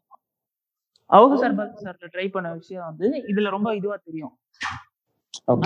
ஒரு ஒரு ப்ராப்பரான அந்த ஊரு அந்த ஊர்ல என்ன நடக்குது அந்த ஊர்ல இருக்கிற பிரச்சனைனால அதான் ஒரு அப்படி ஒரு டிராவலா இருக்கணும் ஒரு ஒரு இதை வந்து ட்ரை பண்ணிருப்பாங்க அந்த அந்த படத்துல. டைலாக்ஸும் ரொம்ப நோட்டபிளா இருக்கும். ரொம்ப நேச்சுரலா ஒண்ணுமே இல்ல ப்ரோ வெறும்னா ஒரு ஒரு ஒரு ஒரு இடத்துல ஒரு ஒரு ஃபேமிலி சிக்கிப்பாங்க. அதுதான் அதுதான். அவங்க ஃபேமிலிக்குள்ள நடக்கிற கான்வர்சேஷன்ஸ் அதுக்கப்புறம் வந்து ஒரு கி- ஒரு அவங்க நம்ம ஊர்ல கஸ்டம்ஸ்ல இருக்கு இந்த கிடாய வந்து இது பண்ணுவாங்கல்ல? சோ அந்த ஒரு கோட்டோட கோட் எப்படி பாக்குது? அந்த மாதிரி நிறைய விஷயம் பண்ணிருப்பாங்க. கிடாயின் கருணை மருங்க. அது ஆனா பெருசா யாருமே பேசல. நிறைய பேர் பா பாத்துருக்கவும் மாட்டாங்க. கிடாயின் கருணை மருங்க. ஆஹ் ஆமா அது ஏன்னா அது லைக் அதான் நம்ம சொன்ன மாதிரி அது ரொம்ப பெருசா மார்க்கெட் பண்ண படலன்னு நினைக்கிறேன் அந்த படம். ஆமா. ஆமா. வித்தார்த் வந்து ரொம்ப ரெக்கக்னை அவருக்கு ஒரு ரெகக்னேஷன் கிடைக்கலையோன்ற ஒரு இதுதான். கண்டிப்பா. அவர் நல்லா தான் நடிப்பார் ஆக்சுவலா ம் ஆமா. அவரோட ஸ்கிரிப்ட் எல்லாமே நீங்க செலெக்ஷன் எல்லாமே பாத்தீங்கன்னா வந்து அவ்வளவு நல்ல படம் நிறைய படம் இருக்கு. குரங்கு பொம்மை அது இது நிறைய படம் இருக்கு. ஆனா ஒரு ஒரு எப்படி சொல்றது? நல்ல ரெக்கக்னிஷன் அவருக்கு கிடைக்கலன்றதுதான். குரங்கு பொம்மை கூட கொஞ்சம் ஆக்சுவலா வெளில பேசினாங்க. கிடாயின் கருணை ஆமா, யாருமே. பேசல. யாருமே பேசல. அது அதான். எனக்கு குரம்பொம்மை ஏன் பேசியிருப்பாங்கன்னா பிகாஸ் அது அவங்களோட அந்த கமர்ஷியல் ஸ்டாண்டர்டுக்கு வந்துருச்சு அது. ஆமா. அந்த ஒரு பேஸ் இருக்கும் படத்துல லைக் ஆமா. ஆமா ஃபேக்டர் இருக்கும். இன்னொன்னு ப்ரோ இப்போ எல்லாரும் வந்து ஒரு படம் நடிச்சிருப்பாரு. அந்த கண்ணு தெரியாம ஒரு படம் நடிச்சிருப்பாரு. சூப்பரா நடிச்சிருப்பாரு அந்த படம். குற்றமே தண்டனை. குற்றமே தண்டனை. இட்ஸ் வெரி குட் ஃபிலிம் அதாவது அந்த இதை பத்தி எடுத்திருப்பாங்க. அந்த சைட் வந்து குறைஞ்சிட்டே வரும் அவருக்கு. ஆமா ஆமா. அதுல சினிமாட்டோகிராஃபி அதுலயே சூப்பரா இருக்கும். இப்ப வந்து இவரோட கண்ணு குறைய அதான். அந்த இது குறைய குறைய அந்த சர்க்கிளும் அப்படியே குறைஞ்சிட்டு வர மாதிரி காமிப்பாங்க. நல்லா இருக்கும் அது. ஸோ பாலா சார் அண்ட் அவரோட அசிஸ்டன்ஸை பத்தி பார்த்துட்டோம் நெக்ஸ்ட் நம்மளோட இதுல ராம் சார். எனக்கு எனக்கு தெரிஞ்சு தமிழ் சினிமால one of the most underrated film மேக்கர்ஸ்னா நான் ராம் சார் சொல்லுவேன்.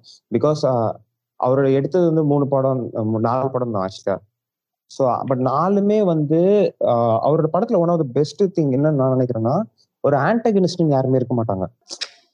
எல்லாமே வந்து அந்த எப்படி வந்து பாலுமகேந்திர சார்ல வந்து ஒரு ரியல் லைஃப் இது ஒரு நார்மல் வாழ்வியல் வச்சு எடுத்திருப்பாங்களோ ராம் சார் ஆமா. அதே தான் பண்ணாரு ஒரு ஒரு நார்மல் ஒரு மனுஷனோட இப்ப கட்டுரை தமிழ் எடுத்துட்டீங்கன்னா அதுக்கு முன்னாடி அந்த குளோபலைசேஷன்னால ஒருத்த அது எல்லாருமே தப்பா பண்ணிருக்காங்க அது வந்து தமிழ் அழிஞ்சிட்டு வருது அந்த மாதிரி இருக்கு பட் அது கிடையாது. ஆக்சுவலா குளோபலைசேஷன்னால எப்படிலாம் வந்து எந்தெந்த மாதிரியான ஜாப்ஸ்லாம் வந்து மாறுது எந்தெந்த மாதிரி ஜாப்ஸ்லாம் வந்து மக்கள் வந்து ஏத்துக்கிறாங்க அந்த மாதிரி ஒரு விஷயம் தான் பேசியிருப்பாரு.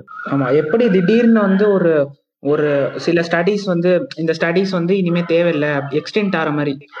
நிறைய பேர். வந்து அதை வந்து தமிழ் லாங்குவேஜோட கனெக்ட் பண்ணிட்டாங்க. நீங்க சொல்ற மாதிரி கரெக்ட் ஆக்சுவலா அவர் வந்து அந்த ஓவர் வியூ தான் எடுத்திருப்பாரு. அதே மாதிரி சொசைட்டியை பத்தி தான் இருக்கும். பர்சன் வெசஸ் சொசைட்டி மாதிரி தான் இருக்கும். அவர் படம் எல்லாமே. நீங்க ரெண்டு. சொன்ன மாதிரி ஆப்போசிட் பர்சன்ஸா யாரும் இருக்க மாட்டாங்க. இந்த சொசைட்டி அதோட சுச்சுவேஷன்ஸ் எப்படி வந்து இவன் நம்ம இவனுக்கு கெட்டதோ நல்லதோ பண்ணுதோ அந்த மாதிரி தான் இருக்கும் அவர் படம். ஆமா. எனக்கு வந்து பர்சனலா பாலு மகேந்திர சாரோட ஸ்டூடெண்ட்ஸ்ல வந்து இவரை தான் எனக்கு ரொம்ப பிடிக்கும். இப்போ ஒரு படங்கள் எல்லாமே வந்து ஒரு பிலாசபி பிலாசபிக்கலா தான் வந்து இருக்கும். ஏன்னா அதுவே எடுத்துக்கிட்டீங்கன்னா ரெண்டு கேரக்டர்ஸ் இருக்கும். ரெண்டு கேரக்டர்ஸ்க்கு நடுவுல ஒரு ஒரு கான்ஃபிளிக்ட் ஆகட்டும் இல்லைன்னா ஒரு காதல் ஆகட்டும் ஏதோ ஒண்ணு இருக்கும். அதனால என்ன நடக்குதுன்றது மாதிரி ஒண்ணு இருக்கும். அதே மாதிரி சொசைட்டி வந்து இவங்க இவங்க மேல என்ன ஒரு இன்ஃப்ளூயன்ஸ் இருக்கு? இவங்கள எப்படி மாத்துதுன்ற மாதிரி ஒரு இது. கட்டு தமிழ்லயும் அதுதான். ம். பேரன்புல வந்து அது வந்து அப்பா மகள்ன்ற மாதிரி இருக்கும். தங்கமீன்கள்லயும் அதே மாதிரிதான். ஆஹ் தரமணியில வந்து லவ்வர்ஸ்க்கு நடுவுல. அந்த மாதிரி வந்து ரெண்டு கேரக்டர்ஸ் வச்சு அவங்களோட ஒரு ரிலேஷன்ஷிப்னால என்னெல்லாம் நடக்குது அதே மாதிரி சொசைட்டினால அவங்களோட ரிலேஷன்ஷிப் எப்படி இதாகுதுன்றது மாதிரி ஒரு இதுதான் அவங்களோட படம். இப்ப ராம் எடுத்துக்கிட்டீங்கன்னா நான் அவர் ப- படத்தை என்ன நோட்டீஸ் பண்றேன்னா ஒரு விஷயம் என்னன்னா அவர் வந்து ஒரு சிஸ்டம் இருந்துச்சுன்னா ஒரு பியூரோக்ராட்டிக் சிஸ்டமோ ஏதோ ஒரு சிஸ்டம் இருக்குன்னா அதை வந்து ரொம்ப எதிர்க்கிறாரு. So he wanted people to be off beat அவரோட கேரக்டர்ஸுமே சரி ஹி ஒன்லி ஃபோக்கஸ் அந்த சோஷியல் எக்ஸ்ட்ராஸ் அவரே. டேரக்டா அந்த கட்டுறது தமிழ் பார்த்தோம்னா அவன் ஒரு சோஷியல் எக்ஸ்ட்ரா அவனுக்கு வந்து எதுவுமே கிடையாது அதாவது இப்போ நம்ம ஜென்ரலா ஒரு கேரக்டர் எடுத்தோம்னா அவனுக்கு ஒரு ஃபேமிலி இருக்கும் அவங்களுக்கு ஒரு ரிலேட்டிவ் இருக்கும். ஸோ வந்து அவங்களுக்கு தெரிஞ்சவங்க இருப்பாங்க அவங்களுக்குள்ள ஒரு மரியாதை அவங்க மெயின்டைன் பண்ணுங்கிறது இருக்கும். ஸோ இப்போ கட்டுரை தமிழ் பார்த்தீங்கன்னா அவன் வந்து ஒரு சோஷியல் எக்ஸ்ட்ரா அவனுக்கு அவனுக்குன்னு எதுவுமே கிடையாது. ஸோ அவனுக்கு அடுத்து. என்ன பண்ண போறோங்கிறதெல்லாம் அவனுக்கு அவன் என்ன பண்ணாலும் அவனுக்கு ஒரு ஒரு சோஷியல் இம்பாக்டே கிடையாது அவன் லைஃப்ல ஸோ வந்து அவர் ஒரு சிஸ்டத்தை வந்து எதிர்த்து ஒரு ஒரு ஒரு கேரக்டர் வந்து எப்பவுமே அந்த சிஸ்டத்தை எதிர்க்கிற மாதிரி தான் இருக்கும். ஸோ அந்த தங்க மீன்கள்ல பாத்தீங்கன்னா அந்த ஒரு எஜுகேஷன் சிஸ்டத்தை பயங்கரமா எதிர்ப்பாரு. ஸோ இந்த. மாதிரி வந்து ஒரு நேச்சுரலா ஒரு வாழ்க்கையில நம்ம கட்டுமானம் அந்த இதெல்லாம் உடைக்கிற மாதிரியே அவரோட ஐடியாலஜிஸ் இருக்கும். நம்ம வந்து ஒரு ஒரு ஊனமுற்றோருக்கு ஒரு பெர்ஸ்பெக்டிவ்ல இருந்து பார்த்துட்டு ஸோ வந்து அது கிடையாது. அவங்களுக்கும் அந்த செக்ஷுவல் இருக்குங்கிற பெர்ஸ்பெக்டிவ் கொண்டு வரதா இருக்கட்டும். ஸோ வந்து அந்த நான் ஃபர்ஸ்ட் அந்த பே- பேரன்பு படம் பார்த்தோன்னா எனக்கு அது பிடிக்கல. எனக்கு என்ன தோணுச்சுன்னா சி அவங்களுக்கு வேற பிரச்சனையெல்லாம் இருக்கு சோஷியலி ஸோ அதெல்லாம் விட்டுட்டு ஏன் இதுல ஃபோக்கஸ் பண்றாங்க ரொம்ப? அப்படிங்கிற மாதிரி ஒரு ஃபர்ஸ்ட் டைம் பாக்குறது எனக்கு தோணுச்சு. ஸோ வந்து இதை இவர் சொல்லனா வேற யார் சொல்லுவாங்க? ஸோ இப்போ வந்து அவர் தான் வந்து ஒரு ஒரு சொசைட்டில இருக்கிற பிரச்சனையை வந்து எடுத்து அதாவது நம்ம நான் என்ன எதிர்பார்க்கறேன்னா ஒரு படத்துல ஒரு ஓவரால் சொல்யூஷன் எதிர்பார்க்கிறேன். பட் ஆனா கொஞ்சம் லேட்டரா தான் அந்த படத்துல ரியலைஸ் பண்றது என்னன்னா அந்த ஸ்பெசிபிக் மேட்டருக்கு வேற யாருமே இந்த பேசல. ஒரு காமன் ஆடியன்ஸ்க்கு இந்த பிரச்சனை இருக்குங்கிறதே தெரியல. ஸோ எனக்கும் அந்த. விஷயம் ஸோ வந்து அவர் கொஞ்சம் லேட்டரா அதை பார்க்கறப்போ சரி ஓகே மீனிங் திஸ் அதாவது இந்த சைட்ல வந்து ஒரு பிரச்சனை இருக்குங்கிறத அவர் ஸ்ட்ராங்கா எடுத்து வைக்கிறாருங்கிறது வந்து அந்த ஸோ அந்த இன்ட் அதான் அவரோட பாயிண்ட் அவர் டேரக்டா இன்டர்வியூஸ்ல நிறைய சொல்லியிருக்காரு. ஸோ ஒரு போலீஸால ஒரு ஒரு நல்ல செய்ய முடியும். ஸோ அதுலயும் அவரோட அவர் ஸ்ட்ராங்கா அந்த அதே ஒப்பீனியன் தான் அவரோட படத்துலயும் மேக்ஸிமம் ரிஃப்ளெக்ட் ஆகும். எந்த ஒரு சிஸ்டத்தையுமே அவர் நம்ப மாட்டாரு ஸோ வந்து இந்த சிஸ்டத்தால நான் முன்னேறுவேன். இந்த சிஸ்டம் எனக்கு பாதுகாப்பா இருக்கும். இந்த சிஸ்டம் வந்து என்னை வந்து ஒரு வளர்ச்சிக்கு தான் கொண்டு போகுங்கிறத அவர் நம்பல. ஸோ அவர் என்ன அந்த கேரக்டர்லயுமே சொல்றாரு அந்த ஒரு ஐடி கேரக்டர் நிறைய சம்பாதிக்கிறது அவருக்கு பிரச்சனை இல்ல. இந்த பிரபாகர் அந்த கட்டுரை தமிழ் கேரக்டர். ஆனா அதுக்கு அதை சம்பாதிச்சுட்டு அவர் போடுற சீனை போட்டா அவருக்கு பிரச்சனை. சோ வந்து. அதான். அந்த ஐடியாலஜி வந்து அவர் லைஃப்லயும் வந்து பயங்கரமா அதாவது அவர் அந்த ரிச் அண்ட் போர்ங்கிறது இப்ப கூட ரீசெண்டா ஒரு இன்டர்வியூல சொல்லியிருந்தாரு. சி நான் வந்து கார் வச்சுக்கிற அளவுக்கு பணக்கார இல்ல. ஆனா வண்டியில என்னால எங்க வேணா போக முடியும். சோ நீங்க வந்து ரிச்சுங்கிறத வந்து நீங்க எப்படி டிசைன். பண்றீங்க? ஸோ அவர் வந்து very consistent in his life அதாவது இது ரொம்ப ரேரான ஒரு பினாமினன் அதாவது படத்துல ஒரு மாதிரி எடுக்கிறதும் லைஃப்ல வேற மாதிரி இருக்கிறதும் ரொம்ப ரொம்ப நேச்சுரலா நடக்கிறது ஆனா இவரோட லைஃப் வந்து எப்படி இருக்கோ அதே மாதிரிதான் his reflecting his thoughts and films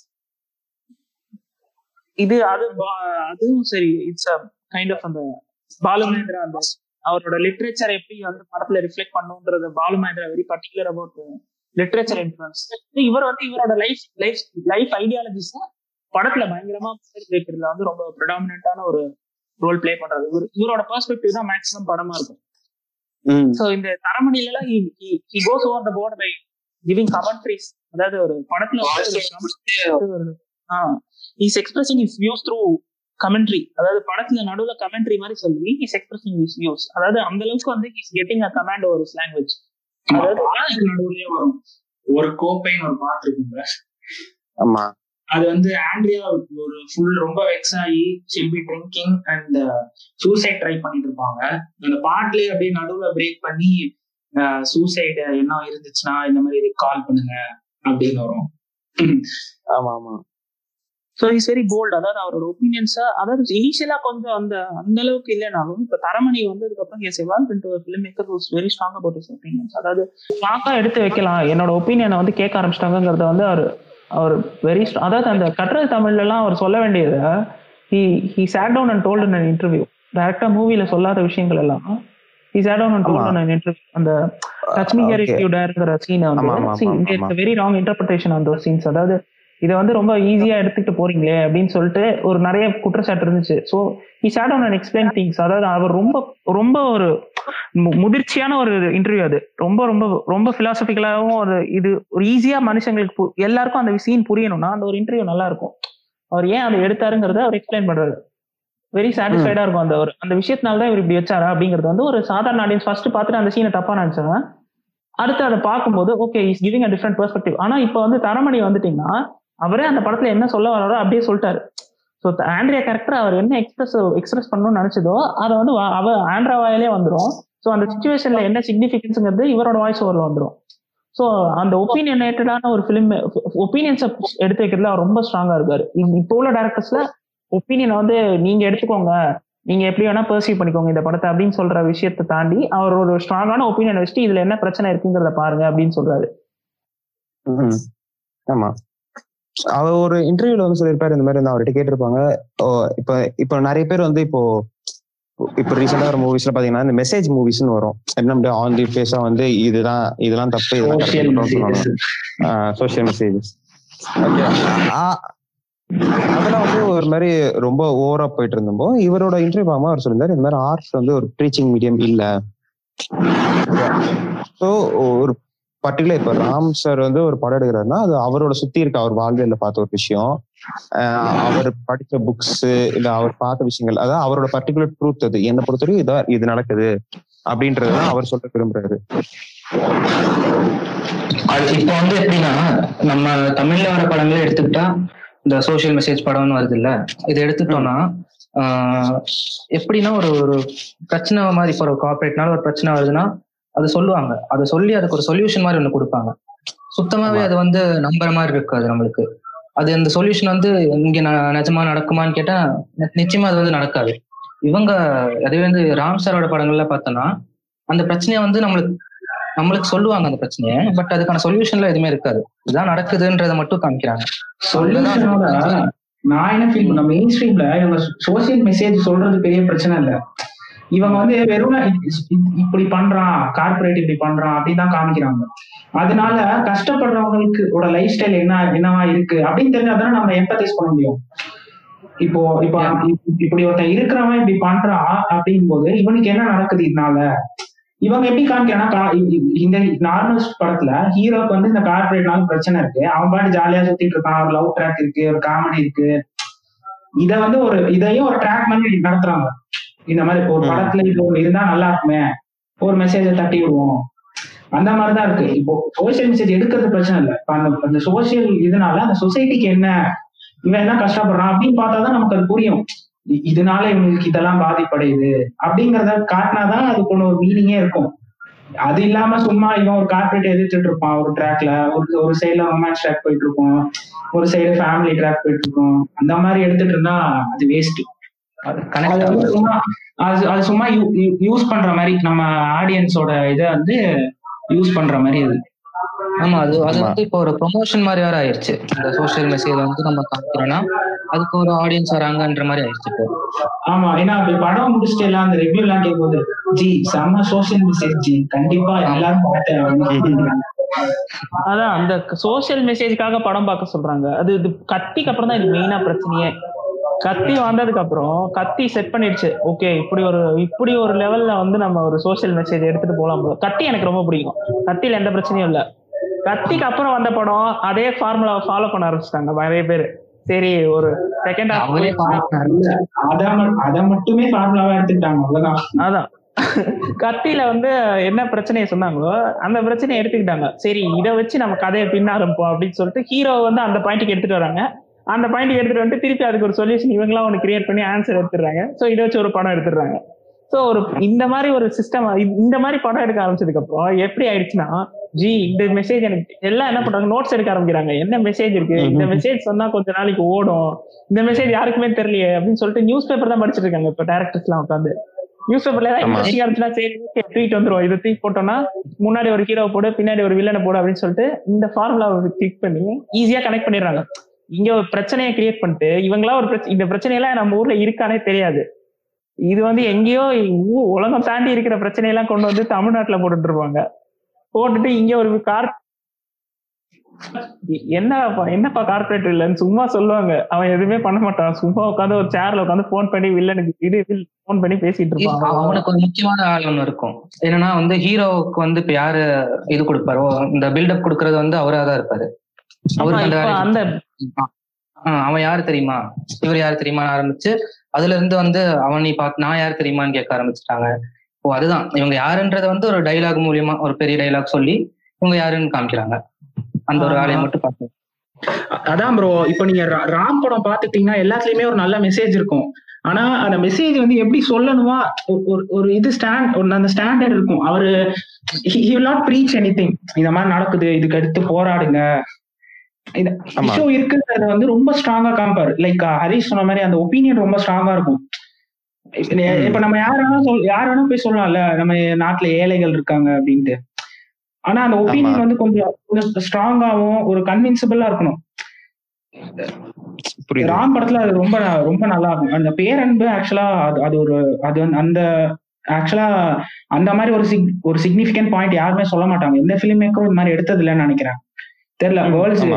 maybe இருக்கலாம். வெளியில ஆனா இந்தியா இந்தியா பொறுத்த வரைக்கும் எனக்கு தெரியல. இந்த மாதிரி ஒரு இந்த மாதிரி ஒரு குழந்தையோட ஒரு ஒரு செக்ஷுவல் நீடு அப்படிங்கறது ஸ்ட்ராங் அதே மாதிரி மம்முட்டியுமே அந்த ரோல் எப்படி அக்செப்ட் பண்ணியிருப்பாருன்னு எனக்கு தெரியல. அந்த ஒரு பர்டிகுலர் சீன்ல வந்து ஸ்லாப்லாம் வாங்க வரல லைக் ஒரு. இதுல போயிட்டு. அதெல்லாம் வந்து ரொம்ப அப்ரிஷியேட் பண்ணணும் நம்மலாம். மிஸ்கினே சொல்லுவாரு. ரொம்ப மம்முட்டியோட ரோல் வந்து எனக்கு ரொம்ப பிடிச்சிருந்துச்சு. அது வந்து ரொம்ப வேற விதமா சொல்லுவாரு. அதுல நீங்க நீங்க சொன்ன மாதிரி பேரன்புல வந்து அந்த அந்த லைஃப் ஸ்டைல காட்டுறத அதுல ஒரு சீன் ரொம்பவே அழகா எந்த- நான் வந்து எந்த படத்துலயுமே பார்த்தது இல்ல அந்த சீன் வந்து என்னன்னா ம- மம்முட்டி வந்து அந்த அந்த செக்ஸ் ஒர்க்கர் இருப்பாங்கல்ல அவங்க கிட்ட போயிட்டு அவங்க கிட்ட கேட்பாரு அவரு. இந்த மாதிரி என் குழந்தைக்கு ஆஹ், இந்த ஆசைலாம் இருக்கு. அது ஒரு நார்மல் குழந்தை இருந்தா அவளே பார்த்துப்பா. பட் என் குழந்தை வந்து இப்படி இருக்கா? சோ அவளுக்கு யார் இது பண்ண முடியும் ஒரு அப்பா நான் அந்த மாதிரி ஒரு சீன் வந்து நம்ம எந்த படத்துலயும் பார்த்துக்க மாட்டோம். ஓகேவா ஆமா. ஆமா. ஒரு ஒரு அப்பா போய் ஒரு பொண்ணுக்காக இப்படி ஒரு விஷயத்த கேக்குறது. கண்டிப்பா.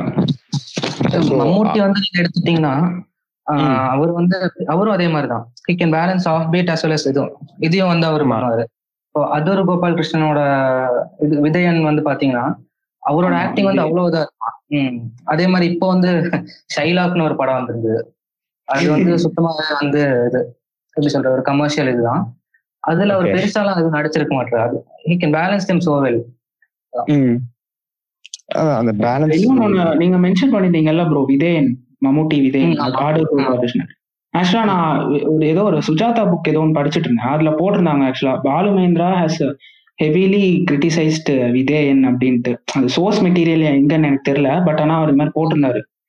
விதேயன்ல வந்து அந்த ஓனர்ஷிப் அந்த லேண்ட் லார்ட்ஷிப் அவங்களோட அந்த மாதிரி கான்செப்ட் அந்த படம். ஆனா பாலு மகேந்திரா ஆக்சுவலா அது வந்து ரொம்ப ஹெவியா கிரிட்டிசைஸ் பண்ணாரு அப்படின்னு சொல்லி அதுல போட்டிருந்தாங்க. ஆனா என்கிட்ட அது சோர்ஸ் மெட்டீரியல் இல்ல. சோ யாராச்சும். கேக்குறவங்க யாராச்சும் தெரிஞ்சுன்னா அனுப்பிச்சு விடுங்க. ஓகே ஓகே கண்டிப்பா. சோ ராம் சார் வந்து அவள் வாழ்வியல் இது எடுத்திருப்பாரு.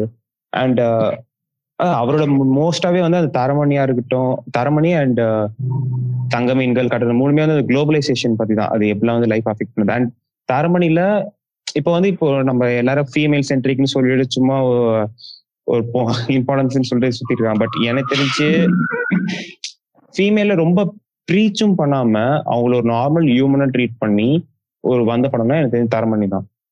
ஆமா இப்போ வந்து ஃபீமேல் படம் எடுத்தனால எடுத்தோம்னாலும் அது வந்து நம்ம இப்போ மென்னோட பாயிண்ட் ஆஃப் வியூலயே பார்த்துட்டு இருக்கோம் அவங்க பாயிண்ட் ஆஃப் வியூல வந்து யாருமே சொல்றது இல்ல ஆமா ஒரு ஹீரோவோட ஸ்ட்ரக்சரை வந்து அதுக்கு பதிலா ஒரு ஒரு விமன் ரோலை போட்டு அதை அப்படியே படமா எடுத்துடுறாங்க. ஆமா. அதே எக்ஸாக்ட்லி அதேதான். ஸோ அவங்களோட பாயிண்ட் ஆஃப் வியூ அவங்க ஒரு நார்மல் லைஃப்ல எப்படி இருப்பாங்களோ அது நம்மளுக்கு தெரியல. நான் அதுக்கு நான் அந்த விமன் கேரக்டர்ஸ் அது நான் தப்புன்னு சொல்லல. அது இருக்கலாம் அந்த மாதிரி ஒரு கேரக்டர்ஸ் பட் இந்த ஒரு ஆங்கிள் யாருமே இது பண்ணதில்ல. ஏன்னா இப்போ எப்படி சொல்றதுன்னா தரமணியில நீங்க பாத்தீங்கன்னா ஆல்தியான்ற ஒரு நார்மல் ஒர்க்கிங் உமன் ஸோ அவங்க லைஃப்ல அவங்க என்னென்ன ஹார்ட்ஷிப்ஸ் எல்லாம் ஃபேஸ் பண்றாங்க? அதுதான் அதோட கதை. அண்ட். அவர் நிறைய சொல்லியிருப்பாரு அந்த ரிலேஷன்ஷிப் வந்து அவர் இது பண்ணிருப்பாரு எப்படி அந்த விமனால வந்து அவங்க லைஃப் டேக் கேர் பண்ண முடியும்? ஒரு மென் நீங்க பண்ண தேவையில்ல. அப்படின்ற. விஷயத்தெல்லாம் வந்து அவர் ரொம்ப அழகாவே சொல்லியிருப்பாரு அந்த மூவில அண்ட் அந்த படத்துல அண்ட் அதான் அந்த மேல் ஃபீமேல் ரிலேஷன்ஷிப் இதை பத்தி. அண்ட் நீங்க சொன்ன மாதிரி அந்த கட்டுரை தமிழ்ல வந்து அந்த டச் மீ தேர் அந்த ஒரு சீன் ஆன எக்ஸ்பிளேஷன் நான் பார்த்தேன் அந்த இன்டர்வியூ ரொம்ப சூப்பரா இருந்துச்சு அந்த எக்ஸ்பிளனேஷன் ஒரு செக்ஷுவல் பாவர்ட்டியில இருக்க ஒருத்தனை பத்தி ஏன்னா அந்த டாபிக் இதுக்கு முன்னாடி யாருமே இது பண்ணதில்ல. ஸோ அந்த ஒரு செக்ஷுவல் பாவர்ட்டியில ஒரு ஆள் எப்படி இது பண்ணா ஒரு நார்மல் எக்ஸ்ட்ரா ஒரு சொசைட்டில ஒரு எக்ஸ்ட்ராவோட லைஃப் எப்படி இருக்குன்றதான் நம்மளுக்கு சொல்லியிருப்பாங்க அதுல.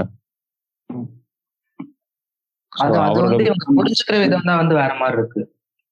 வந்து மேபி அந்த இன்டர்வியூ பார்த்தாங்கன்னா எல்லாத்துக்கும் புரியும் நினைக்கிறேன். ஆமா. ஸோ பிகாஸ் அந்த ஒரு பேக்கிங் வேணும். ஒரு அந்த மாதிரி ஒரு சீனுக்கான. லைக் இடன் சே அவுட் அண்ட் ரைட் வந்து அந்த சீன் வந்து கரெக்ட் அவன் பண்ண விஷயம் கரெக்ட்னுலாம் சொல்ல சரி. திஸ் இஸ் த ப்ராப்ளம் அதுக்கு நீங்க ஒரு சொல்யூஷன் கண்டுபிடிங்க. ஆ, ஆமா. ஆமா. இப்ப என்னன்னா பிரச்சனைனா இந்த இப்ப பிரச்சனையே சொல்லக்கூடாதுன்றாங்க இந்த பிரச்சனையை சொன்னீங்கன்னா இது வந்து ஒரு குரூப் சோஷியல் குரூப் அஃபெக்ட் பண்ணுது. இப்போ. அதுக்காகலாம் படத்தை நிறுத்துறாங்க. சோ வந்து இப்போ என்ன சொல்றாங்க? இப்போ இப்போ வந்து ஒரு பிரச்சனை யாரோ ஒருத்தர் பிரச்சனை பண்றாங்கன்னா he has to be represented as some social group so இப்போ என்ன சொல்றாங்கன்னா அந்த சோஷியல் குரூப்காரங்க இப்போ என்ன எங்களை வந்து வில்லனா காட்டுறீங்க? எந்த எங்க குரூப்பை நீங்க வில்லனா காட்டுறீங்க? அப்படின்னு சொல்லிட்டு அவங்க கேஸ் போடுறதும் அவங்க இப்போ வந்து ஒரு ஒரு சோஷியல் குரூப்பை சேர்ந்தவங்க ஏதாவது ஒரு ஃப்ரேம்ல ஏதாவது தப்பா சித்தரிக்கப்பட்டாலோ அவங்க ஐடென்டிட்டியில உள்ள எல்லாருமே ஒண்ணு சேர்ந்து படத்தை நிறுத்துறதும் இப்போ ரொம்ப ரொம்ப வந்துட்டு இருக்கு இந்த பிரச்சனை. சோ இந்த பிரச்சனைக்கு முதல்ல நம்ம தீர்வு கண்டுபிடிக்கணும். இப்போ எப்படி ஒரு எக்ஸ் ஒய்னா பேர் வைக்க முடியும்? சோ வந்து இப்போ பேருக்கெல்லாம் பிரச்சனை பண்றாங்க. சோ இப்போ கிரியேட்டிவ் லிபர்ட்டி வந்து குறைஞ்சிட்டே போகுது பிலிம் மீடியம்ல கிரியேட்டிவ் லிபர்ட்டி அது நம்ம எதுவும் பண்ண முடியாது ப்ரோ அது வந்துதான் இருக்கும். அதை தாண்டி நம்ம எடுத்துதான் ஆகணும் கம்ப்ளைண்ட் பண்ண. முடியாது. அதான் சொல்றாங்க அந்த நிறைய பேர் அந்த சென்சார்லயே பிடிச்சிருவானுங்க பாதி அதுக்கப்புறம். ஆடியன்ஸ்க்கு வந்தோடனே அதுக்கு எதிர்த்து சீன் பிடிப்பாங்க. அவங்க எதிர்க்கிற சீன்லாம் வந்து நீங்க பாத்தீங்கன்னா ஆக்சுவலா வந்து அவனுக்கு என்ன ப்ராப்ளம்னா அவங்க எல்லாருமே அந்த ஸ்டீரியோ டைப் வந்து பிரேக் பண்ண பார்த்துருப்பானுங்க ஆக்சுவலா டேரக்டர்ஸ்லாம் வந்து அந்த ஸ்டீரியோ டைப் பிரேக் பண்ண பார்த்து அவங்களுக்கு ஒரு நல்ல லைட்ல தான் காமிச்சிருப்பாங்க. ஸோ பட் அவங்களுக்கு அந்த பெர்ஸ்பெக்டிவ் மேபி தெரியாம இருந்திருக்கலாம் இல்ல நம்மளுக்கு அவங்க பெர்ஸ்பெக்டிவ் புரியாம இருக்கலாம். ஸோ அதான் இப்போ யாராஜ குமாரன் சார் வந்து ஒரு சிம்பிளான விஷயம் சொல்லியிருப்பாரு உங்களுக்கு ஒரு பெர்ஸ்பெக்டிவ் இருக்கு எனக்கு ஒரு பெர்ஸ்பெக்டிவ் இருக்கு. ஃபிலிம்ல ஒரு கேரக்டர்ஸ் பெர்ஸ்பெக்டிவ் இருக்கு நீங்க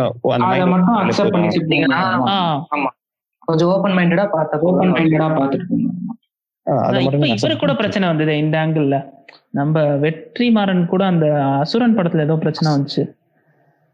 இந்த இது மாதிரி. வட சென்னையிலே வந்து அவருக்கு வந்துச்சு. அசுரன்லயும் வந்துச்சு. அசுரன்லயும் அந்த பஞ்சமி நிலம் பிரச்சனை எல்லாம் ஏதோ ரெண்டு மூணு கேஸ் எல்லாம் போட்டாங்க போல இருக்கு. சவுத்ல ஓகே.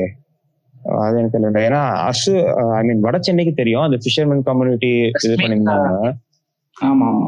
சி அவர் கொஞ்சம் டிராமாவா எடுத்துட்டு தானே போகணும் அப்பதானே அந்த ஒரு ஏன்னா இன்வெஸ்டிங் சோ மச் இந்த ஃபிலிம் அதாவது ஒரு த்ரீ பார்ட்ஸா எடுக்க போறாங்க. ஜெயில் ஃபுல்லா செட்டு போட்டிருக்காங்க. So crores and crores of money invest பண்ணதுக்கு அப்புறம் அதை வந்து ஆர்டிஸ்டிக் ஃபிலிமா எடுத்துல பாயிண்டே இல்லைங்க.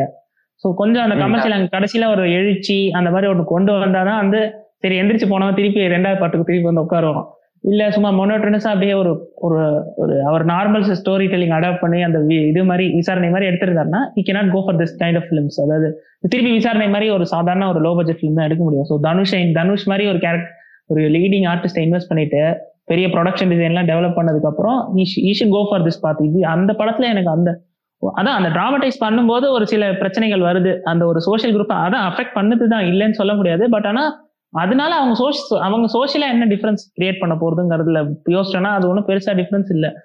ஸோ அந்த விஷயத்துல மட்டும் ஆடியன்ஸ் கொஞ்சம் இது லிபர விட்டாங்கன்னா அந்த கிரியேட்டிவ் ஃப்ரீடம் கொஞ்சம் இன்னும் பெட்டரா இருக்கும். ஆமா. So, இன்னொன்னு வட சென்னை த்ரீ ஹவர் ஃபிலிம்ல ஆமா. வட சென்னை ஆமா. Uh, ஏன்னா இப்போ யாருமே ஒரு த்ரீ ஹவர்ஸ் ஃபிலிம்லாம் எடுக்கிறதே இல்லை. எல்லாம் two hour two hours two two and half ஹவர்ஸ்ல முடிச்சிடுறாங்க. ஆடியன்ஸ் பொறுமை இல்ல ப்ரோ பொறுமை இல்ல. ஆமா.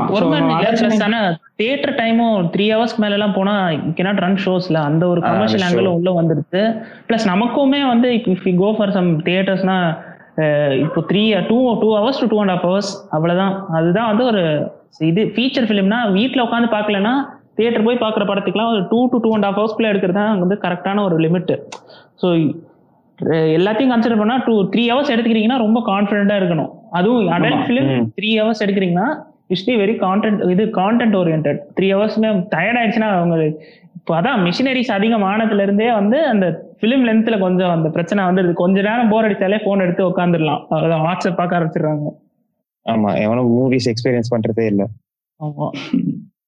சி ஆக்சுவலா டூ ஹவர்ஸ் அதான் லிமிட்டா இருக்கணும். ஆக்சுவலா அந்த இப்ப வந்து இப்ப ஹாலிவுட்லயுமே நிறைய படம் வந்து டக்கு டக்குன்னு முடிச்சிடறாங்க. இந்த நைன்டீன் செவன்டீன்லாம் போய் பார்த்தேன். சி அந்த படம்லாம் வந்து ஒரு டூ ஹவர்ஸ் தான் இருக்கும்னு நினைக்கிறேன்.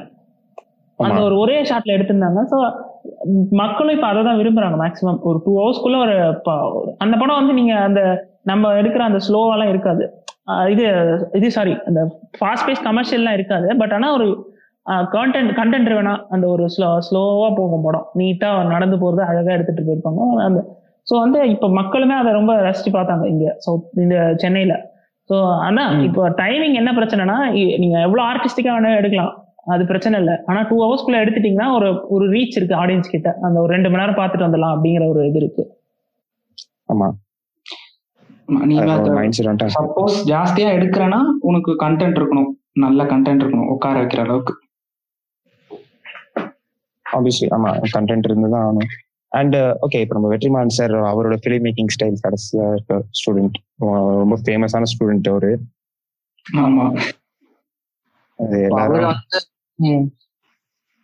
சொல்லுங்க ப்ரோ அவர் வந்து என்னன்னா அவருக்கு அவரோட பேலன்ஸ் அது ரொம்ப ஒரு பெரிய பிளஸ் தான் அவருக்கு. ஏன்னா ரொம்ப ஆர்டிஸ்டிக்காவும் இருக்காது ரொம்ப கமர்ஷியலாவும் இருக்காது. கரெக்டா பெர்ஃபெக்டா பேலன்ஸ் பண்ணியிருப்பாரு. லைக் இப்போ ஒரு ஜென்ரல் ஆடியன்ஸும் பார்த்துக்கலாம் அவர் படத்தை. அதே மாதிரி அந்த ஒரு எலிமெண்ட் ஆஃப் சஸ்பென்ஸ்னு ஒன்று இருக்குல்ல அது வந்து கிரியேட் பண்றதுல வந்து ஒரு இஸ் கிரேட் தான். நான் இப்போ ஹிச்காக் வந்து ஒன்னு சொல்லியிருப்பாரு. ஒரு சஸ்பென்ஸ் கிரியேட் பண்றதுல வந்து ஒன்னு சொல்லியிருப்பாரு. என்னன்னா இப்போ ரெண்டு ரெண்டு பேர் வந்து ஒரு போன்ல பேசிட்டு இருக்காங்கன்னு வச்சுக்கோங்க. சடன்லி ஒரு பாம் பிளாஸ்ட் ஆகுதுன்னா வந்து ஒரு டென் செகண்ட்ஸ்க்கு ஆடியன்ஸுக்கு ஷாக் ஷாக் வரும். பட் அது வந்து அந்த டென் செகண்ட்ஸ்ல முடிஞ்சிடும் அதுவே வந்து. நீங்க ஒரு இந்த பாம்புக்கு வந்து ஒரு எப்படி சொல்றது ஃபைவ் மினிட்ஸ்ல வெடிக்க போகுது அப்படின்ற மாதிரி ஒரு ஃபேக்டர் கொண்டு வந்துட்டீங்கன்னா ஆடியன்ஸ்க்கு வந்து ஒரு சஸ்பென்ஸ் கிரியேட் ஆகும். லைக் வந்து இப்போ பாம் வந்து ஒன்னா தான் வெடிக்கும் இல்லைன்னா வெடிக்காது. மோஸ்ட்லி எல்லாரும் ஆமா. வெடிக்காது. அதை எப்படி காப்பாத்துறாங்கன்றதுதான் வந்து ஒரு suspense like you can relate this to என்ன சொல்றது ஆடுகளம்ல அந்த ரூஸ்டர் ஃபைட் இருக்கும். அதே மாதிரி கேரம் டோர்னமெண்ட்லாம் வந்து யூ கேன் ரிலேட் தெம் அவர் சொன்னாரு. ஓகே ஆமா அந்த கேரம் டோர்னமெண்ட்ல வந்து அவங்க காமிச்சிருவாங்க. லைக் அவனுக்கு அவனை. கொலை பண்றதா அவங்க இருக்காங்க. அமீரை கொலை பண்ற சீன்லயுமே ஹி யூஸ் தட் அந்த பாம் அட்றது சீட் அந்த கான்செப்ட் பயங்கரமா யூஸ் பண்ணிருப்பாங்க. ஸோ டிக்கிங் பாம் இல்லாம அதாவது எப்படின்னா அந்த கான்செப்ட் இவர் சொன்ன அவர் சொன்ன கான்செப்ட் தான். அதாவது அந்த டிக்கிங் பாம் அதாவது டைம் பாம் காமிச்சிட்டு ரெண்டு பேர் பேசிட்டு இருக்கிறத காமிச்சிங்கன்னா ஓ அஞ்சு நிமிஷத்தை பாம் வெடிக்க போகுது. ஸோ இவங்க ரெண்டு பேரும் எப்படி தப்பிக்க போறாங்க இவங்க பேசிட்டு இருக்காங்களே அப்படின்னு சொல்லிட்டு நம்ம டென்ஷன் ஆகும். ஆடி அதாவது கேரக்டருக்கு சஸ்பென்ஸ் கிடையாது நமக்கு சஸ்பென்ஸ் ஸோ. இதே கான்செப்டை இந்த படத்துல என்ன பண்ணுவாங்கன்னா அந்த இது கிட்டத்தட்ட அந்த இது டேரண்டினோ ஒரு படத்துல யூஸ் பண்ணிருப்பாரு. இந்த first scene of the Inglourious Basterd அதாவது எப்படின்னா. அந்த இது கிறிஸ்டோபர் வால்ஸ் உட்காந்து பேசிட்டு இருப்பாரு. அந்த அந்த எஸ்டேட் அந்த ஓனர் வந்து உட்காந்துருப்பான் ஸோ எடுத்துட்டு அந்த கேமராவை கீழே டில்ட் பண்ணிட்டே போயிட்டு கீழே வந்து அந்த இவங்க ஒளிச்சு வச்சிருக்கிற மூணு பேர் காட்டுவாங்க. ஸோ என்னன்னா ஜூஸ் அந்த காட்டுவாங்க. ஸோ வந்து பாம் பண்றது சீட் அதே தான் நமக்கு டென்ஷனா தெரிஞ்சிடும். ஆ நமக்கு. தெரிஞ்சிடும். அதே மாதிரி இந்த அமீர் இங்க உட்காந்துருப்பான் சோ அமீரை கொல்றதுக்கு இவங்க கத்தி வச்சிருப்பாங்க கீழே டேபிள் கடியில. சோ அந்த. டேபிள் கடியில இருக்கிற கத்தி நமக்கு காமிச்சிடுவாங்க. ஆனா அமீருக்கு அந்த கத்தி இருக்கிறது தெரியாது. ஸோ வந்து அந்த சஸ்பென்ஸ் நமக்கு என்ன பண்ண போறாங்க? இந்த கத்தி வச்சு அவனை கொண்டுருவாங்களா மாட்டாங்களா? ஸோ இது இது இங்க நடந்துட்டு இருக்கும் ஸோ அதை he takes it to the next level அந்த டேபிள் கடையில இருக்கிற பிரச்சனை வந்து இவங்களுக்கு தெரியாது. ஸோ இவங்க அந்த குரூப்குள்ளேயுமே ஒரு கான்ஃபிளிக்டை கிரியேட் பண்ணி அந்த ரெஸ்ட் ரூம் கிட்ட போயிட்டு இதை கொல்ல வேணாம் அப்படின்னு சொல்லிட்டு ஒரு குரூப் டிசைட் பண்ணுவாங்க. இன்னும் ரெண்டு பேர் வந்து கொண்டுடலாம் அப்படிங்கிற மாதிரி டிசைட் பண்ணி ஸோ அந்த அந்த ஒரு அந்த சீனே பயங்கரமா எடுத்திருப்பாங்க. ஒரு ஒரு லாங் டேக் அந்த சீனை ஸோ அது அதே அதுல மாதிரி வந்து கேரம் டோர்னமெண்ட்டும் வந்து கிட்டத்தட்ட அதே மாதிரி தான் லைக் வந்து செந்தில் வந்து சாவ போறாருன்றது வந்து நம்மளுக்கு ஒரு ஒரு டவுட் கிரியேட் பண்ணுவார் அவர் ஃபர்ஸ்ட் ஒன்னா தான் சா கொல்லுவாங்க இல்லைன்னா கொல்ல மாட்டாங்க. நம்ம நம்ம அதை சூஸ் பண்ணோம். அதுல ஒரு சஸ்பென்ஸ் வந்து அவர் கிரியேட் பண்ணுவார். இப்போ அன்புக்கு வந்து தெரியும் அது செந்திலுக்கும் தெரியும். ஆஹ் நம்மளுக்கும் தெரியும். ஸோ வந்து என்ன நடக்க போகுதுன்றது வந்து ஒரு சஸ்பென்ஸ் மாதிரி கிரியேட் பண்ணுவார். அதுக்கு வந்து பிஜிஎமும் வந்து சூப்பரா இருக்கும். இந்த கிளாக் டிக்கிங் சவுண்ட் மாதிரி ஒன்று கொடுத்துருப்பாங்க. சூப்பரா இருக்கும் அது. மாதிரி சினிமோட்டோகிராஃபியும் அந்த சீன்ல ஆக்சுவலா பர்டிகுலர் சூப்பரா இருக்கும். ஸ்லோ மோஷன் கஷ்டப்பட்டாங்க ஆக்சுவலா இந்த லைட்டிங். சோர்ஸே இல்லாம என்னடா பண்றது? அப்படின்ட்டு. அதுக்கப்புறமா அவங்களே வந்து அந்த பந்தல்ல ஹோல்ஸ் போடலாம்.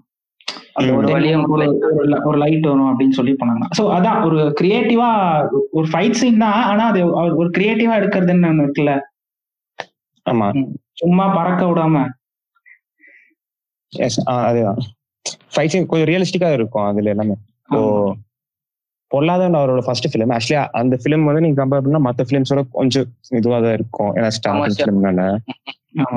ரொம்ப கமர்ஷியலா இருக்கும். பட் அதுலயுமே வந்து அவருக்கு அந்த காம்ப்ரமைஸ் பண்ணாம அந்த ரெண்டு பேரும் பெர்ஸ்பெக்டிவ் இவன் ஆ, அவன் அந்த பெர்ஸ்பெக்டிவ் ஷிஃப்ட் ஆனா அது அந்த அந்த படத்துல இருந்தே ஹீஸ் ஹியஸ் இன் தட் அதாவது ஒரு ஒரு கேரக்டர்னா அதுக்கு ஒரு பெர்ஸ்பெக்டிவ் இருக்கணும். அவன் வந்து. ஒரு யோசி மிச்சவங்களோட யோசி எப்படி யோசிப்பாங்களோ அந்த ஸோ அந்த கேரக்டர் நம்ம எப்படி பெர்சீவ் பண்றோமோ அந்த மாதிரி நடந்துக்க மாட்டாங்க அவங்க. ஸோ அதுல வந்து. இந்த இவங்களோட கேரக்டர்ஸ் வந்து கொஞ்சம் அந்த இப்போ ஒரு இன்க்ளினேஷன் ஒரு ஒரு கேரக்டர் வந்து இன்னொருத்தர் கூட அப்படியே ஒரு சாஃப்ட் கார்னர் வச்சுக்கிறதும் அந்த சாஃப்ட் கார்னரே வந்து திடீர்னு அவங்க ஏதாவது இவங்களுக்கு எதிராக பண்ணும்போது மாறுறதும் ஸோ இந்த விஷயம்லாம் வெற்றிமாறன் படத்துல ரொம்ப ப்ரிடாமினா இருக்கும் ஒரு ஃபர்ஸ்ட்ல இருந்தே கொஞ்சம் ஃப்ரெண்ட்ஸியா இருப்பாங்க. ஒரு ஒரு இந்த இந்த கே- ஆடுகளம்ல கூட இவரோட ஃப்ரெண்ட் அந்த ஒரு ஒயிட் ஆடுகளம்ல அந்த ப்ரொஃபஷனல் ஜெலசி வந்து ஆ பயங்கரமா நல்லா காமிச்சிருப்பாரு. அந்த உள்ள உள்ள இருக்கிற அந்த ப்ரொஃபஷனல் அவங்க ரெண்டு பேருக்குள்ள எல்லாம் பிரச்சனை? எல்லாம் சேர்ந்துதான் சேர்ந்துதான் வளர்றாங்க. இவங்க எல்லாருமே ஒரே அண்டர் ஒன் ஹுட் தான். ஆனா இந்த மாதிரி ஒரு இது ஒரு இதுன்னு வந்துருச்சுன்னா ப்ரொஃபஷனலா ஒரு ஃபைட் அப்படின்னு வந்துச்சுன்னா எப்படி அந்த ஈகோ எவால்வ் ஆகுது எல்லாருக்குள்ளயும்? அந்த விஷயத்த வந்து பயங்கரமான ஒரு இன்ட்ரிகேட்டான ஒரு விஷயத்த வந்து அந்த ஒரு கேரக்டர்ஸ் வந்து சும்மா ஒரு ப்ரீச்சியா இல்லாம நமக்கு நேச்சுரலா கன்வே பண்றதுன்னு இருக்குல்ல. சும்மா இப்ப ரெண்டு பேரும் சண்டை போடுறாங்கன்னா மைக் எடுத்துட்டு ரெண்டு பேரும் கத்திக்கிறதும் அந்த மாதிரி இல்லாம ப்ரொஃபஷனலா அந்த ரிஃப்ட் ஸ்லோவா நடக்கும். அவர் அவர் ப்ராசஸ் அந்த அதாவது அவன் வந்து இவன்ட்ட கேட்பான் நம்ம ரெண்டு பேரும் சண்டை விடுவோமா அந்த நேச்சுரலான அந்த ஒரு ஒரு எனிமிட்டி டெவலப் ஆகிறதுமே வந்து அந்த அவரோட படத்துல ரொம்ப ஒரு பாசிட்டிவான ஒரு விஷயம் அது. இப்போ வந்து இவங்க ஜென்ரலா ஆடியன்ஸ் என்ன நினைச்சிருப்பாங்கன்னா பேட்டைக்காரனும் கருப்பும் சேர்ந்து வந்து இந்த ரத்னவேலை வந்து எதிர்ப்பாங்க அப்படின்னு தான் நினைச்சிருப்பாங்க யாருமே வந்து பேட்டைக்காரனே வந்து ஒரு இது ஆன்டகனிஸ்டா மாறுவாருன்றது வந்து யாருமே எதிர்பார்த்திருக்க மாட்டோம் ஆமா ம். ஸோ அந்த சீன் அந்த இன்டர்வல் பிளாக் அதுதான் நினைக்கிறேன் இங்க வின் பண்றான் தனுஷோட அந்த இது கேரக்டர் வின் பண்றோம் அண்ட் பேட்டைக்காரன் அப்படியே. முடிஞ்சோடனே இவனுங்க எல்லாம் வருவாங்க அப்படியே வெளில போவாரு அந்த டோர்னமெண்ட்ல இருந்து. அது ரொம்ப சிம்பிளான இது பட் அது ரொம்ப எஃபெக்டிவா இருக்கும். அதான். இல்ல அவரோட கேரக்டர்ஸ் அவரோட மூவிஸ்ல எல்லா வந்த மூவிஸ் எல்லாத்துலயும் பாத்தீங்கன்னா ஒரு ஒரு கேரக்டருக்கும் ஒரு ஒரு இம்பார்ட்டன்ஸ் இருக்கும். நீங்க இந்த கேரக்டர் வந்து கதையில இருந்து தூக்க முடியாது. ஒரு கேரக்டர் தான் வந்து இன்னொரு அந்த ஒரு ஆக்ஷன் வந்து இம்பாக்ட் பண்ணும். இப்போ வட சென்னையில வந்து நீங்க எந்த கேரக்டருமே எடுக்க முடியாது அந்த படத்துல இருந்து. எல்லா கேரக்டருமே கனெக்டடு அந்த கனெக்டிங் மூலமா தான் வந்து அந்த ஸ்டோரி ஒன்றும் பில்ட் ஆகுது. இப்போ எப்படி சொல்றதுன்னா ஐஸ்வர்யா ராஜேஷ் அவங்க அவங்கள வந்து அவர் கலாய்ச்சதுனால தான் தனுஷ் போய் சண்டை போடுவாரு. அண்ட் அவர் கொன்னதுக்கு அப்புறம் அவரோட மச்சான் கொன்னதுக்கு அப்புறம் இவங்க போயிட்டு இவரை பார்ப்பாங்க சமுத்திரகனி பார்ப்பாங்க. அதுக்கப்புறம். ஆண்ட்ரியா சொல்லி அவங்க தம்பி போய் அரெஸ்ட் ஆவாரு. சோ ஒரு வடச்சென்னை ரொம்ப பெஸ்ட் ஆமா ஆமா. இவரோட ரைட்டிங்ல வந்து அது வடச்சனே தான் ரொம்ப பெஸ்ட் லைக் இப்போ எப்படி சொல்றது? பட்டர்ஃப்ளை எஃபெக்டே வந்து அவங்க சொல்லியிருக்க மாட்டாங்க. இதான் பட்டர்ஃப்ளை எஃபெக்ட்லாம் சொல்லியிருக்க மாட்டாங்க. பட் அந்த ஸ்கிரீன் பிளே போறது பாத்தீங்கன்னா நம்மளே புரிஞ்சுக்கணும். லைக். இதனாலதான் இது நடக்குது அப்படின்ற மாதிரி. ஆமா. அவரோட ரைட்டிங் ரொம்பவே வடச்சென்னையில ரொம்பவே எனக்கு பிடிச்சிருந்தது அவர் ரைட்டிங் ஆக்சுவலா அந்த படம் வந்து எல்லாருக்குமே ஜென் அது ஒரு இவ்வளோ கேரக்டர்ஸ் உள்ள ஒரு படம். இவ்வளோ டைமென்ஷன் ஆஃப் கேரக்டர்ஸ் உள்ள படம். அவ்வளோ ஈஸியா எல்லாருக்கும் முடிஞ்சது காரணம் அந்த நடுநடுல இருக்கிற அவர் அவரே பேசுற அந்த போர்ஷன்ஸ் தான். இன்டர்மீடியட்டா அந்த ஒரு கட் பண்ணி எல்லாத்தையும் வா- வெற்றி மரணி வாய்ஸ் அவர் கொடுத்துருக்காங்க ஒரு நரேஷன் மாதிரி பண்ணிருப்பாரு இது இது அப்படின்னு. ம். ஸோ அது ரொம்ப இதுவா இருந்துச்சு. அண்ட் அதுல இன்னொரு ஒரு விஷயம் பண்ணிருப்பாங்க. அது அந்த எஃபெக்ட் ஆக்சுவலி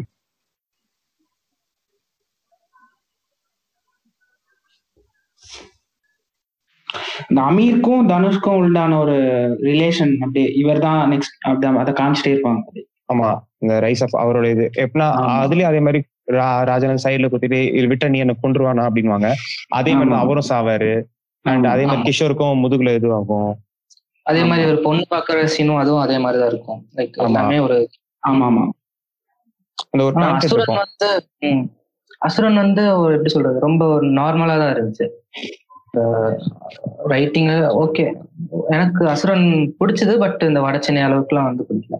அது அது அது அந்த ஒரு ஒன் இயர் கேப்ல சீக்கிரமா பண்ணதுனால வந்து முடிக்கணும் அப்படின்றதுக்காக பண்ணிருந்தாங்க பட் டார்கெட் ஆடியன்ஸே வேற இல்ல. அந்த இதோட அது வந்து ஒரு பெரிய ஒரு ஒரு ஒரு ட்ரையாலஜி மாதிரி எடுக்கிறது அது ஒரு பெரிய இதுவா டெவலப் பண்றதுனால அது கரெக்டான ஒரு ரைட்டுக்கு இது வந்து இது வந்து இவங்க டார்கெட் பண்ண ஒரு பக்காவான ஒரு மீட்டர் கமர்ஷியல் படம் அது. ஸோ வந்து அதுல வந்து இவர் ஒரு மீ ஒரு ப்ராப்பர் கமர்ஷியல் படம் எப்படி எடுக்கணுங்கிறதுல கரெக்டான ஒரு அதான் எல்லாமே கரெக்டா இருக்கும் இந்த படத்துல. ஒரு ப்ராப்பரான காசு இருக்கும். அந்த காசுக்கான ப்ராப்பர் ரூட்ஸ் இருக்கும். ஆனா அந்த படத்துக்குமே அந்த இவர் வந்து அந்த ரைட்டிங் அந்த பூமணி அந்த ஒரு நாவல் தானே எடுத்தாரு அதான். அதான் அந்த ஃபிலிம் மேக்கிங்ல என்ன டிஃபரன்ஸ்னா இவங்க இப்போ வந்து ஒரு புக்கை அடாப்ட் பண்ணும்போது அந்த புக்கோட ஃபுல்லான ஒரு விஷயத்த வந்து அப்படியே எடுக்கணுங்கிற அவசியம் இல்லை. ஸோ வந்து அந்த கிரியேட்டிவ் லிபர்ட்டி யூஸ் பண்ணி நிறைய ஒரு ரெண்டு மூணு ஆக்சுவலா பூமணி எழுதின நாவல் படி அந்த பஞ்சமி. நிலம் அந்த மாதிரி கான்செப்ட் எதுவுமே கிடையாது அதுல. ஜஸ்ட் இவன் சிவசாமி அந்த அந்த பையன் அவங்க அப்பா கேரக்டருக்கு உண்டான ஒரு இது மட்டும்தான் கதை. அவர் நான் அந்த புக்கை ரெஃபர் பண்ணி எடுத்ததுல சில போர்ஷன்ஸ்லாம் வந்து எக்ஸ்ட்ரா ஆட் பண்ணது. இந்த நாவல்ல வந்து அப்பா சன் இது மட்டும்தான் வந்து அந்த ஸ்கிரிப்ட் இது புக்ல இருக்கும். மிச்சம் இது எல்லாமே வந்து இவர் ஆட் பண்ண சோ அதனால ரைட்டர்ஸ்க்கும் இவருக்கும் பெரிய பிரச்சனை. ஜென்ரலா இந்த மாதிரி ரைட்டர்ஸ்ட் வந்து எடுக்கிறது எப்பயுமே வந்து அவங்க சாட்டிஸ்ஃபைடா இருக்க மாட்டாங்க ஃபிலிம் பார்க்கும்போது. ஸ்டான்லி கியூப்ரிக்கே அப்படிதானே ஆச்சு அந்த ஷைனிங் படத்துக்கு. ஷைனிங் அவர் ஒன்றும் சாட்டிஸ்ஃபைடா இல்ல அப்படிங்கிற மாதிரி தான் சொன்னாரு ஃபிலிம் பார்த்துட்டு. ஆக்சுவலா அவரு அதுக்கப்புறம் நைன்டி செவன்ல வந்து ஒரு மொக்க ஷைனிங்க பார்த்துட்டு இதுதான் ஷைனிங்ன்றாரு ஸ்டீஃபன் கிங் அது அது வந்து ஆக்சுவலி ஸ்டான்லி குப்ரிக் சூப்பரா பண்ணியிருப்பாரு. ஷைனிங் வந்து அவங்க என்ன பண்ணிருப்பாங்கன்னா அந்த ஆக்டர்ஸ் அண்ட் அந்த சினிமோட்டோகிராஃபி எல்லாருமே சேர்ந்து அதை ரீரைட் பண்ணிருப்பாங்க லைக் அந்த சோர்ஸ் மெட்டீரியல் எடுத்துட்டு இவங்க அது ரீரைட் பண்ணி அதுக்கு என்ன வருமோ நீங்க ஸ்கிரீன்ல காட்டுறீங்கன்னா அது எப்படி போகுமோ அந்த மாதிரி பண்ணிருப்பாங்க ஸோ அது மெயினா ஒரு இம்பார்ட்டன்ட் நினைக்கிறேன். நீங்க ஒரு லைக் உங்க சோர்ஸ் மெட்டீரியல் எடுத்து பண்றாங்க. பட் அது வேற ஒரு மீடியமுக்கு மாறும்போது அந்த ஒரு லிபர்ட்டி இருக்கணும். ஆமா. சி இது ஒன்றும் எபிக்ஸல் எடுக்கலையே. எபிக்ஸ் எடுத்தா அதே ஒரு ரெஃபரன்ஸா வச்சு எடுக்கணுங்கிற ஒரு இது பாயிண்ட் இருக்கு. பட் ஆனா இந்த மாதிரி நாவல்ஸ் ஃபிக்ஷனல் நாவல்ஸ்லாம் எடுக்கிறது கொஞ்சம் லிபர்ட்டி எடுத்துட்டு பண்றதுல ஹிஸ்டாரிக்கலாக எடுத்தா அது பண்ணக்கூடாது. அது ஒரு அதுல ஒரு மிஸ்டேக் வரும் அது பிரச்சனை. பட் ஒரு ஃபிக்ஷன் எடுக்கிறீங்கன்னா அந்த ஒரு லிபர்ட்டி எடுத்துட்டு நீங்க மாத்துறதும் அந்த இதெல்லாம் பண்ணலாம். ஸோ அதுதான் வந்து பேசிக்கா ஃபிக்ஷனுக்கும் நம்ம ஹிஸ்டாரிக்கல் இது எடுக்கிறோம்னா அந்த ஒரு டிஃபரன்ஸ் மட்டும்தான். ஓகே ப்ரோ இப்போ இந்த நீங்க சொல்றீங்களா இவங்க மாத்துறாங்க அப்படின்னு சொல்லிட்டு டேரக்டர்ஸ் அதுவே வந்து ஒரு ஒரு பிளஸ்ஸாவும் இருந்திருக்குல்ல. லைக் டூ தௌசண்ட் ஒன் வந்து எடுத்துட்டீங்கன்னா ஸ்பேஸ் ஒடிசி அதோட புக்கை வந்து எழுதினவர் வந்து அவரே வந்து பாராட்டி இருக்காரு லைக் அவர் அவரு வந்து ரொம்ப பிடிச்சிருச்சு அவருக்கு. ஆமா. சொன்னாங்க லைக் ஸோ அது வந்து இதுவாகவும் இருக்கலாம். அதே மாதிரி வந்து விசாரணை எடுத்துக்கிட்டீங்கன்னா லாக்அப்ல இருந்து தான் எடுத்தாங்க. அது அப்படியே தான் எடுத்திருக்காரு அவங்க. பட் எப்படின்னா இப்போ நம்ம அப்படியே எடுத்து போட்டோம்னா ஆடியன்ஸ் பார்க்கணும்ல. லைக் ரொம்பவே இன்டென்ஸா இருந்துச்சு. ஒரு டாக்குமெண்ட்ரி ஃபீல் வந்துச்சு அப்படின்றனால அவர் வந்து இந்த பிஜிஎம் வந்து டாக் அந்த இன்டென்ஸ் இன்டென்சிட்டி வந்து கம்மி பண்றதுக்காக பிஜிஎம் யூஸ் பண்ணியிருக்காங்க. மோஸ்ட்லி இது பார்க்க முடியாது எந்த படத்துலயும். இன்டென்சிட்டி. கிளாக் ஒர்க் ஆரஞ்ச் கூட அப்ரிஷியேட் பண்ண அப்ரிஷியேட் தான் பண்ணாருன்னு நினைக்கிறேன் ஆத்தர் ஆமா ஆமா. இது அப்படியே மாத்தினாரு அந்த இந்த படம். டாக்டர் ஸ்ட்ரேஞ்சில் ஒன்று ஒரு படம் ஸ்டானி கிப்ரிக் தான். அந்த புக்கு ஆக்சுவலா வந்து ஒரு டெக்னிக்கலான அந்த இன்ஜினியரிங் பேஸ்டான நிறைய விஷயம் தான் இருக்குமா அந்த புக்ல அந்த அவங்களோட யூஎஸோட ஆர்மி பத்தின அந்த ஏர்ஃபோர்ஸ் பத்தின டெக்னிக்கலான விஷயம் தான் நிறைய புக்ல இருக்குமா. ஆக்சுவலா எடுக்கும்போது அவர் வந்து ஒரு திடீர்னு ஃபோன் பண்ணி இதை நான் வந்து ஒரு காமெடி டிராமாவா எடுக்க போறேன்னு சொல்லிட்டாரு ஃபுல்லா ஒரு ஒரு சம்மந்தமே இல்லாம ஒரு ஜானர் ஷிஃப்ட் அது வந்து ஒரு full and full engineering based அந்த அவங்களோட ராணுவத்தோட ஸ்பெஷாலிட்டி எல்லாம் பூஸ்ட் பண்ணி அவங்களோட மிஷினரிஸ்லாம் எப்படி இருந்துச்சுங்கிறத வந்து ரொம்ப இன்ட்ரிகேட் டீடைல்ஸோட அந்த புக் இருக்குமா? இவர் திடீர்னு ஃபோன் பண்ணி நான் இதை வந்து ஒரு அவர் என்னன்னா சம்மந்தமே இல்லாம பேசிட்டு இருப்பாங்க. இங்க இங்க ஆர்மில வேற பிரச்சனை போயிட்டு இருக்கோம். நல்ல காமெடியா இருக்கும் அந்த படம். ஆமா. ஸோ அந்த கிரியேட்டிவ் லிபர்ட்டி யூஸ் பண்ணும்போது சில பாசிட்டிவான அவுட்கமும் வந்துருது சில டைம் ஆமா. அந்த. ஒரு லிபர்ட்டி அவங்க கிட்ட தரணும் ஐ மீன் உங்களோட சோர்ஸ் மெட்டீரியல் ஒருத்தங்க எடுக்கிறாங்கன்னா அந்த லிபர்ட்டி அவங்க கிட்ட இருக்கணும் ஆத்தர்ஸ் புரிஞ்சுக்கணும். ஆத்தர்ஸ் ஜஸ்ட் புரிஞ்சுக்கணும். இது இது வேற மீடியம்க்கு போகுது. ஸோ வந்து இதுல உள்ள அதான் வெற்றிமாறன் சொல்லுவாரு அது. அதாவது ஒரு லிட்ரேச்சர்ல உள்ள ஏஸ்தட்டிக்ஸ் எதுவுமே வந்து ஃபிலிம்க்கு ஹெல்ப் பண்ணாது. ஃபிலிம்க்குன்னு தனியா ஒரு ஏஸ்தட்டிக்ஸ் டெவலப் பண்ணணும். ஒரு புக்ல இருந்து நீங்க எடுக்கிறங்க நீங்க ஒரு படம் எடுக்கிறீங்கன்னா அந்த புக்கோட ஏஸ்தட்டிக்ஸ் அதாவது புக்ல நீங்க ரசிச்ச விஷயத்த வந்து படத்துல ரசிக்க மாட்டாங்க. படத்துல. நீங்க அந்த விஷயத்த ரசிக்க வைக்கிறதுக்கு வேற ஒரு விஷயம் பண்ணணும். ஸோ வந்து அதுதான் வந்து ஒரு டேரக்டர் என்ன பண்றாங்கிற ஒரு கால் அதுதான் மேட்டர் ஆமா. ஸோ இன்னொன்னு ஒண்ணு இப்ப ரீசெண்டா ஒரு லைவ் இன்டர்வியூ வந்திருந்தாரு வெற்றிமாறன். வெற்றிமாறன் யார் இன்னொருத்தர் அப்புறம் தினேஷ் கார்த்திக் வந்திருந்தாங்க. Cricketer Dinesh Karthik. Okay ah okay okay so அவங்க டிஸ்கஸ் பண்ணும்போது வெற்றிமாறன் வந்து அந்த இதை பத்தி சொல்லிட்டு இருந்தாரு. Midnight once upon a time in அனட்டோலியான்னு ஒரு படம். ஓகே ஸோ அதுல வந்து அந்த படம் வந்து அவுட் அண்ட் அவுட் நிறைய ஃபுல்லா நைட் ஷாட்ஸ் தான் இருக்கும். நைட் லேண்ட்ஸ்கேப்ஸ் தான் இருக்கும். அங்க உள்ள அந்த. ரஃப் டெரேனோட நைட் லேண்ட்ஸ்கேப்ஸ் தான் இருக்கும். அந்த படம் ரொம்ப ரொம்ப நல்லா இருக்கும். ஸோ அவர் சொல்லிட்டு இருந்தாரு ஆ டர்கிஷ் டெரைன்ஸோட ஃபுல்லா நல்ல ஒன்றும் இல்லை அது ஒரு பாடி ஒருத்தன் புதைச்சிருப்பான். அதை தேடி போவாங்க. ஒரு போலீஸ் அண்ட் அந்த பண்ண ஆக்சுவலா ஸோ அது அவர் சொல்லிட்டு இருந்தார் அந்த மாதிரி அசுரன்ல வர நைட் லேண்ட்ஸ்கேப்ஸ்லாம் கொஞ்சம் அதை இன்ஸ்பயர் பண்ணி தான் எடுத்திருந்தேன். அப்படின்ட்டு. ஓகே. ஸோ லைட்டிங் சிமிலரா இருக்கும். நைட். அந்த அசுரன்ல வர நைட் ஷாட்ஸ் எல்லாமே ஒன்ஸ் அப்பான டைம்ல வர அனட்டோலியால வர நிறைய நைட் ஷாட்ஸோட ஒரே மாதிரி லைட் பண்ணிருப்பாங்க அந்த சாஃப்ட் லைட்டிங் நைட்ல ம். அங்க அவங்க வந்து என்ன பண்ணிருப்பாங்கன்னா வெறும் அந்த காரோட ஹெட்லைட்ஸ் வச்சு தான் லைட்டிங் பண்ணிருப்பாங்க இங்க அந்த அளவு பண்ணிருப்பாங்கல்ல ஆனா இங்க வேற மாதிரி பண்ணிருப்பாங்க அந்த இத. சீன் ஸ்டா ஓப்பனிங் சீன் சூப்பரா இருக்கும். அந்த ரிவர்ல வந்து அந்த ரிஃப்ளெக்டிவ் வருது அந்த மூணு ரிஃப்ளெக்ஷன். மாதிரி வச்சிருப்பாங்க அது சொல்லிட்டு ஏன்னா கொஞ்சம் மேக்ஸிமம் போர்ஷன்ஸ் ஃபுல்லா நைட் தானே? நம்ம அசுரன்ல அவர் எப்படி அந்த எவேட் எவேடிங் போர்ஷன்ஸ் மாதிரி தானே வரும்? ஸோ அதை. பத்தி பேசிட்டு இருக்கும்போது அவங்க சொல்லிட்டு இருந்தாங்க midnight of once upon a time in Anatolia வந்து வாஸ் அ கிரேட் இன்ஸ்பிரேஷன் அப்படின்ட்டு. ஒருத்தன் இன்ஸ்பிரேஷன் பத்தி சொல்றது நல்ல விஷயம். இது- ஒரு முக்கியமான விஷயம். ஏன்னா வந்து இப்போ ஆடுகளம் எண்ட் கிரெடிட்ஸ்லயே போட்டிருப்பாரு. எண்ட் கிரெடிட்ஸ்லயே. போட்டிருப்பாரு பருத்தி வீரன் போட்டிருப்பாரு. நம்ம. இது விருமாண்டி போட்டிருப்பாரு. அப்புறம் மூணு படம் இவரோடது. நம்ம இன்னாரிட்டு இருக்காருல? பேபிள் பேபிள் அந்த அவரோட மூணு படத்தையுமே போட்டிருப்பாரு ஆக்சுவலா இன்ஸ்பிரேஷன்ல ஐ மீன் இதுல. பிலிமோகிராஃபில எண்ட்ல okay okay so so so அவர் வந்துட்டு நிறைய இன்ஸ்பிரேஷன்ஸ் எடுத்துக்கிறாரு ஆக்சுவலா பிலிம்ஸ்ல இருந்து இருக்கட்டும் லிட்ரேச்சர்ல இருந்து இருக்கட்டும் அதை எடுத்துட்டு ஆமா அதை எடுத்துட்டு இஸ் கிவிங் ஹிஸ் ஓன் ஆமா ஆமா. அதுக்கு ஒரு நல்ல விஷயம் என்னன்னா அவர் கிரெடிட் கொடுக்குறாரு. ஆமா நிறைய எல்லாத்தையுமே மென்ஷன் பண்ணிடுறாரு ஆமா அது ஒரு நல்ல விஷயம். மோஸ்ட் நிறைய பேர் பண்ண மாட்டாங்க. அண்ட் ராம் சார் கிட்டத்தட்ட அதே மாதிரி அவரோட தீசிஸ் எல்லாமே வந்து இப்போ தரமனோட தீசிஸ் வந்து ஒரு ஐஸ் ஒயிட் ஷர்ட்ல இருந்து எடுத்துன்னு சொன்னாரு. ஆமா ஆமா.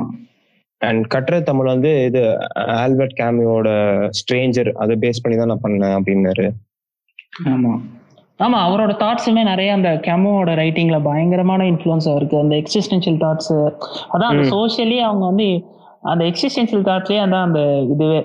அவர் ஃபுல்லா அந்த ஆல்பர்ட் கமோ அந்த மாதிரி சாட்ரா அந்த மாதிரி தான் அந்த அவரோட ஐடியாஸ் ஃபுல்லாமே அந்த இன்க்ளனேஷன் இருக்கும். அதாவது அந்த ஒரு இதை எதிர்க்கணும். அதாவது அந்த ஒரு ஃப்ரீ ஃப்ரீயான ஒரு லைஃப் அதாவது அந்த அது அதுதான் அந்த அந்த எக்ஸிஸ்டென்ஷியலிசம் நம்ம வந்து ஒரு எசன்ஸே கிடையாது நம்ம லைஃப்ல அந்த அந்த ஐடியாலஜி ஸோ அவரோட அவரோட படத்துலையுமே அதான். அவர் யாரை வந்து ரொம்ப ரசிச்சு படிக்கிறாரோ அவர் எந்த ஐடியாலஜியை லைஃப்ல ஃபாலோ பண்றாரோ அதுதான் ஃபிலிம்ல பயங்கரமா ரிஃப்ளெக்ட் பண்ணுங்க அந்த ராமோட ஃபிலிம் மேக்கிங் அதே மாதிரிதான் வந்து இவரும் தியாகராஜன் குமார் ராஜாவும் வந்து மக்னோலியாவை வந்து மென்ஷன் பண்ணியிருந்தார். லைக் பட ரெண்டு படத்தை பாத்தீங்கன்னா உங்களுக்கு வந்து பெரிய இதெல்லாம் இருக்காது. உங்களுக்கு தெரியாது பெரிய என்ன சொல்றது? சிமிலாரிட்டிஸ் எல்லாம் இருக்காது. ஆனா வந்து. மென்ஷன் பண்ணி ஈவென்ட் அந்த படத்துலயும் நிறைய ஈவெண்ட்ஸ் இருக்கும். இந்த. படத்துலயும் ஈவெண்ட்ஸ் இருக்கும். அந்த மாதிரி ஈவெண்ட்ஸ் இருக்கும் அது கனெக்ட் ஆகும் அவ்வளவுதான். ஆமா. இதெல்லாம் நம்ம இவங்க என்ன இன்ஸ்பிரேஷன் தைரியமா சொல்லலாம். ஏன்னா அப்படியே ஒன்னும் எடுத்துக்க மாட்டாங்க எதுவும். ஒரு டெக்னிக்கோ இல்ல ஒரு விதமா இன்ஸ்பை இன்ஸ்பயர்டுன்னு சொல்லிட்டு அதுக்கு சம்மந்தமே இல்லாம கூட நம்ம போடலாம். அதுல ஒண்ணும் இப்ப இதுவே இல்ல. ஆமா இவர் வந்து லைக் என்ன சொல்றது கதை எழுதுறதுக்கு இன்ஸ்பிரேஷனா இருந்தது ஒன்று சொல்லலாம். ஆமா. பார்த்து பண்றதை தவிர ம். ஸோ அதான் அவங்களோட அந்த இன்ஸ்பிரேஷன்ன்றது இதுல இருந்து நான் ஒரு விஷயம் கத்துக்கிட்டேன். அந்த அப்படியே ரெப்ளிகேட் தான் பண்ண ஆமா முடியும் ஆமா ஓகே ஷோட எண்டுக்கு வந்துட்டோம். அண்ட் அவங்க ஸ்டூடெண்ட்ஸ் எல்லாரும் பத்தியும் பேசியாச்சு. அண்ட் இன்னும் ஒரு முக்கியமான விஷயம் எனக்கு எனக்கு தெரியல. மேபி எனக்கு நான் இப்பதான் கத்துக்கிட்டேன் போல இருக்கு. அண்ட் நான் முத்துக்குமார் அவருமே வந்து பாலதன் முகேந்திராவோட ஸ்டூடெண்ட்னு சொல்லியிருந்தாங்க அவர் வந்து எப்படி சொல்றது? அவரு தான் வந்து ராமா வந்து இவருக்கு இன்ட்ரடியூஸ் பண்ணது யாருக்கு? பாலுமாய் ஓகே நிறைய பேர் தெரியாத ஒரு விஷயம் தான் லைக் நாமத்துக்குமார் வந்து அங்க ஒர்க் பண்ணது. அவர்கிட்ட. ஓகே ஓகே இன்னொன்னு நம்ம இப்ப கலெக்டிவா சம் சம் பண்றோம் அப்படின்னா இவங்க எல்லாருமே அவங்க வந்து ஒரு ஒரு ஒரு ஒரு என்ன சொல்றது ஒரே பர்சன்ஸோட தான் ஒர்க் ரிப்பீட் பண்றாங்க. லைக் இவங்க. மியூசிக் டைரக்டர்ஸா இருந்தீங்கன்னா நிறைய பேர் யுவன் யுவனோட தான் பண்றாங்க. பாலா. பாத்தீங்கன்னா ராஜா சாரோட பண்ணுவாரு. சோ அவங்க காம்பினேஷன்ஸ் எப்பயுமே ஒரே மாதிரி இருக்கு. வெற்றிமாறன் பாத்தீங்கன்னா ஜிவி பிரகாஷோட பண்றாரு. ஆமா. ஸோ அவங்க வந்து they are comfortable with some people so they keep on repeating then Yeah. மெயினா யுவன் uh, நிறைய யுவன் நிறைய யுவனோட நிறைய பேர் ஒர்க் பண்றாங்கல்ல? இவங்க ஸ்டூடெண்ட்ஸ் எல்லாம். அமீர் அண்ட் அமீர், ராம் சீனு சீனு ராமசாமி கூட சீனு ராமசாமி இவன் ஆமா. நீர் பறவை கூட ஒரு ஜி பிரகாஷ் நினைக்கிறேன். ஆமா நீர் பறவை ஜி பிரகாஷ். ஆமா. அண்ட் அகைன் கூட Okay. பாலா ஆல்சோ யூஸ்டு இவர் தானே ஜிவி பிரகாஷ் வந்து ஒரு படத்துல use பண்ணியிருந்தார்ல Bala? G Prakash Raja sir use பண்ணாரு ராஜா சார் நிறைய யூஸ் பண்ணிருந்தாரு அவரு. நிறைய யூஸ். பண்ணியிருந்தாரு அண்ட் ஜிவி பிரகாஷும் வந்து யூஸ் பண்ணியிருந்தாரு அவரு. நந்தா. யுவன் நந்தா யுவன். ஆஹ் பரதேசி வந்து GV Prakash. G Prakash. So GV Yuvan and Raja நிறைய பேர் யூஸ் பண்றாங்க. கம்ஃபர்டபுளா இருக்குன்றனால ம். ஆமா.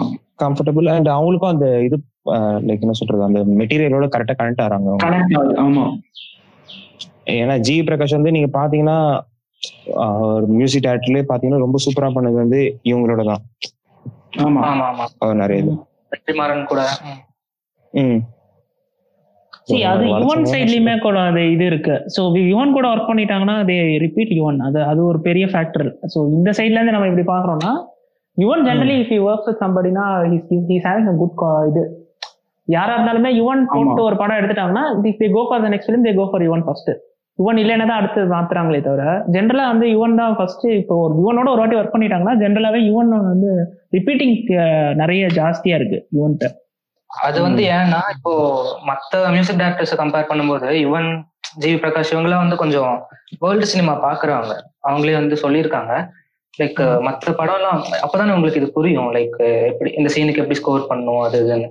லைக் இப்போ சும்மா பண்ணுக்கு சொல்றேன். ஹிப்ஹாப் தமிழ்நாட்டு நம்ம போய் கொடுத்தோம்னா எப்படி இருக்கும் அது? கொஞ்சம் இதா தானே இருக்கும். செட் ஆகாதுல்ல. ஆ. அந்த மாதிரிதான். அதை பத்தி கமெண்ட் பண்ண முடியாது. அவரு-. பண்ணதில்ல. அவர் எதுவும் பண்ணதில்ல. பட் ஆனா இது ஆனா டெஃபினட் ஆனா யுவனோட நிறைய பேர் ரிப்பீட் பண்ணிட்டே இருக்காங்க. இளையராஜா கூட நிறைய வேர்ல்ட் சினிமா பார்த்து இது படம். சில்ட்ரன் ஆஃப் ஹெவன் பத்தி எல்லாம் பேசியிருந்தார்ல? ஏதோ சில்ட்ரன் ஆஃப் ஹெவன் அமெடியஸ் பத்தி பேசியிருந்தாரு. நிறைய நான் நிறைய சினிமா பார்ப்பறான் மிலாஸ் ஃபார்மனுக்குலாம் ரொம்ப பெரிய ஃபேனா சொல்லியிருந்தாரு ஒரு இன்டர்வியூ பார்த்தேன் நான். விகடன் தான் நினைக்கிறேன். ஏதோ சொல்லியிருந்தாரு அவர் நிறைய வேர்ல்ட் சினிமா பார்ப்பறான் அண்ட் நான் ராம் சார் சொல்லியிருப்பாரு. யுவன் சங்கர் ராஜாவோட ஏன் அவர் நிறைய பண்றாருன்னா பிகாஸ் அந்த பிகாஸ் யுவன் காலம் வந்து அந்த screen play pattern and editing எங்க சாங் வச்சா கரெக்டா இருக்கும் அப்படின்றது தான் தெரியும் அப்படின்னு. ஆமா. ஆமா ஆமா. ஸோ நீங்க கேட்டீங்கன்னா அவருக்கு அந்த சாங்க்கு ஏத்த மாதிரி இங்க வச்சா இது கரெக்டா இருக்கும் அப்படின்ற மாதிரி. இப்ப ரீசெண்டா கூட சொன்னாரு. பேரன்புக்கு அப்புறம் Yuvan is going to be evolve into an other அந்த மாதிரி எவால் அவர் ரொம்ப எவால்விங் ஆர்டிஸ்ட் அப்படின்னு சொல்லுவாரு யுவன் ஆமா. அவர் ஒரே விஷயத்த கேட்டுட்டு இருந்தா அவர் பிடிக்காது ஸோ டிஃப்ரெண்ட் டிஃப்ரெண்டா. Time try tries different things அதனால sometimes it may work out or not but Yuvan is evolving அப்படின்னு சொல்லியிருந்தாரு. ஆனா பேரன்புல பாத்தீங்கன்னா ஃபுல்லி நேச்சுரல் மியூசிக் தான். லைக் பெருசா அது மூவியோட தானே அந்த நேச்சர் பேஸ் தானே. ஸோ ஸோ ரொம்ப சூப்பரான ஆல்பம் அது பேரன்பு. அந்த படமே டோட்டலா எனக்கு பொறுத்த வரைக்கும் லாஸ்ட் இயர் வந்து பயங்கரமான அண்டர் ரேட்டட் படம். அந்த ஆல்பமும் சரி அந்த மூவியும் சரி. ஆமா. ரொம்பவே நிறைய பேர் பார்த்து அப்ரிஷியேட் லைக் அவார்ட்லாம் வாங்குச்சு பட் அதையும் தாண்டி அது நிறைய பேர் பார்த்து அப்ரிஷியேட் பண்ணலேன்னு ஒரே வருத்தம் தான். எனக்கு. பர்சனலா வந்து அவரோட ராமோட பெஸ்ட் வந்து பேரன்பு தான் எனக்கு. ஆமா. அது ரொம்ப எப்படி சொல்றதுன்னா ரொம்ப எஃபெக்டிவா இருக்கும். ரொம்ப சைலண்டான ஃபிலிம் அது. நடுவுல அவர் சொல் அவர் கொடுக்குற வாய்ஸ் ஓவர் ஆகட்டும் எல்லாம் சூப்பரா இருக்கும். ம். ஆமா. இவங்க சைலண்டா சாரி என்ன சொன்னீங்க? அதே மாதிரி நிறைய இடத்துல வந்து சைலண்டா விட்டுருவாரு. ஏதோ டைலாக்ஸ் வந்து வைக்- வைக்கணும்னே வைக்காம நிறைய இடத்துல வந்து இப்படி சும்மா விட்டாலே புரிஞ்சுப்பாங்கன்னு நினைச்சா அந்த மாதிரி சைலண்டா விட்டுருக்காரு ஆமா. அந்த பேரண்ட்ல அவங்க நிறைய விஷயம் பண்ணிருப்பாங்க. ரொம்ப சைலண்டான ஃபிலிம் அது. அது ஆடியன்ஸ் எப்பயா கேட்குற லிசனர்ஸ் போய் அதை பார்த்து அதை இன்னும் அப்ரிஷியேட் பண்ணா நல்லா இருக்கும். அண்ட் இவங்களுமே ஒன் ஆஃப் த இப்போ இவங்க எல்லாருமே சேர்த்துட்டாலுமே வந்து இவங்களும் ஒரு கிரேட் டீச்சர்ஸ் மாதிரி தான் பாலா ராம். வெற்றிமாறன். எல்லாமே. ராமால தான் நம்மளுக்கு இனி மாரி செல்வராஜன் ஒரு உருவாகி பரியரும் பெருமாள்னு ஒரு மூவி நம்மளுக்கு கிடைச்சிருக்கு. ஆமா. ஆமா. ஸோ அந்த ஒரு இம்பாக்ட் இருக்கு. அந்த நெக்ஸ்ட் ஜென்ரேஷனுக்கான இம்பாக்ட் ஆமா. இவங்கெல்லாம் வந்து இன்ஸ்பிரேஷன் பாலு மகேந்திரா அப்படின்னு சொல்றாங்க. ஸோ இப்போ உள்ள யூத் எல்லாம் யூத் டைரக்ஷன் பண்ணணும்னு ஆசைப்படுறவங்க எல்லாருமே இவங்க இல்ல யாராச்சும் ஒருத்தர் தான் இன்ஸ்பிரேஷனா வச்சுக்கிறாங்க. நிறைய பேருக்கு வெற்றிமாறன் ஹியூஜ் இன்ஸ்பிரேஷன் அப்படின்னு சொல்றாங்க. பால் மகேந்திரா வந்து இஸ் லைக் காட் ஃபாதர் மாதிரி. இவங்க எல்லாத்துக்குமே. ஆமா. ஆமா. ஸ்டூடெண்ட்ஸோட ஸ்டூடெண்ட்ஸ் நான் என்ன சொல்றேன் இப்ப எடுக்கிறவங்க எல்லாம் இவங்கள இன்ஸ்பயர் ஆறாங்க அப்படின்ற. நிறைய பேருக்கு ராம் ரொம்ப பிடிச்சிருக்கு. பாலா நிறைய பேருக்கு ரொம்ப பிடிக்கும். அந்த மாதிரி சொல்றேன். ஸோ ஆமா அது நல்ல விஷயம் தான். அது இவங்களை பார்த்து இன்ஸ்பயர் ஆயிட்டு வந்து ஒரு மூவி பண்ணுறேன் நம்மளுக்கு ஒரு டிஃப்ரெண்ட் இது இருக்கும்ல. ஆமா. ஸோ ரொம்ப கமர்ஷியலா போகாம இந்த மாதிரியும் நம்ம. முடிச்சவங்க எப்படியும் நம்ம ஓகே ஓரளவுக்கு நம்மளும் ஏதாவது பண்ணணும் நம்மளும் ஏதாவது சினிமா கான்ட்ரிபியூட் பண்ணணும் தான் நினைப்பாங்க. ம் ஆமா. So okay so show end பண்ணிக்கலாம் and thanks for joining today fan boys and X mix voice thank you bro thank you thank you for invite and voice thank you thank you thanks for joining bro okay இந்த interview உங்களுக்கு பிடிச்சிருந்ததா? இந்த இன்டர்வியூவோட சேர்த்து வாரம் ஒரு interview கேட்க follow the butter biscuit pod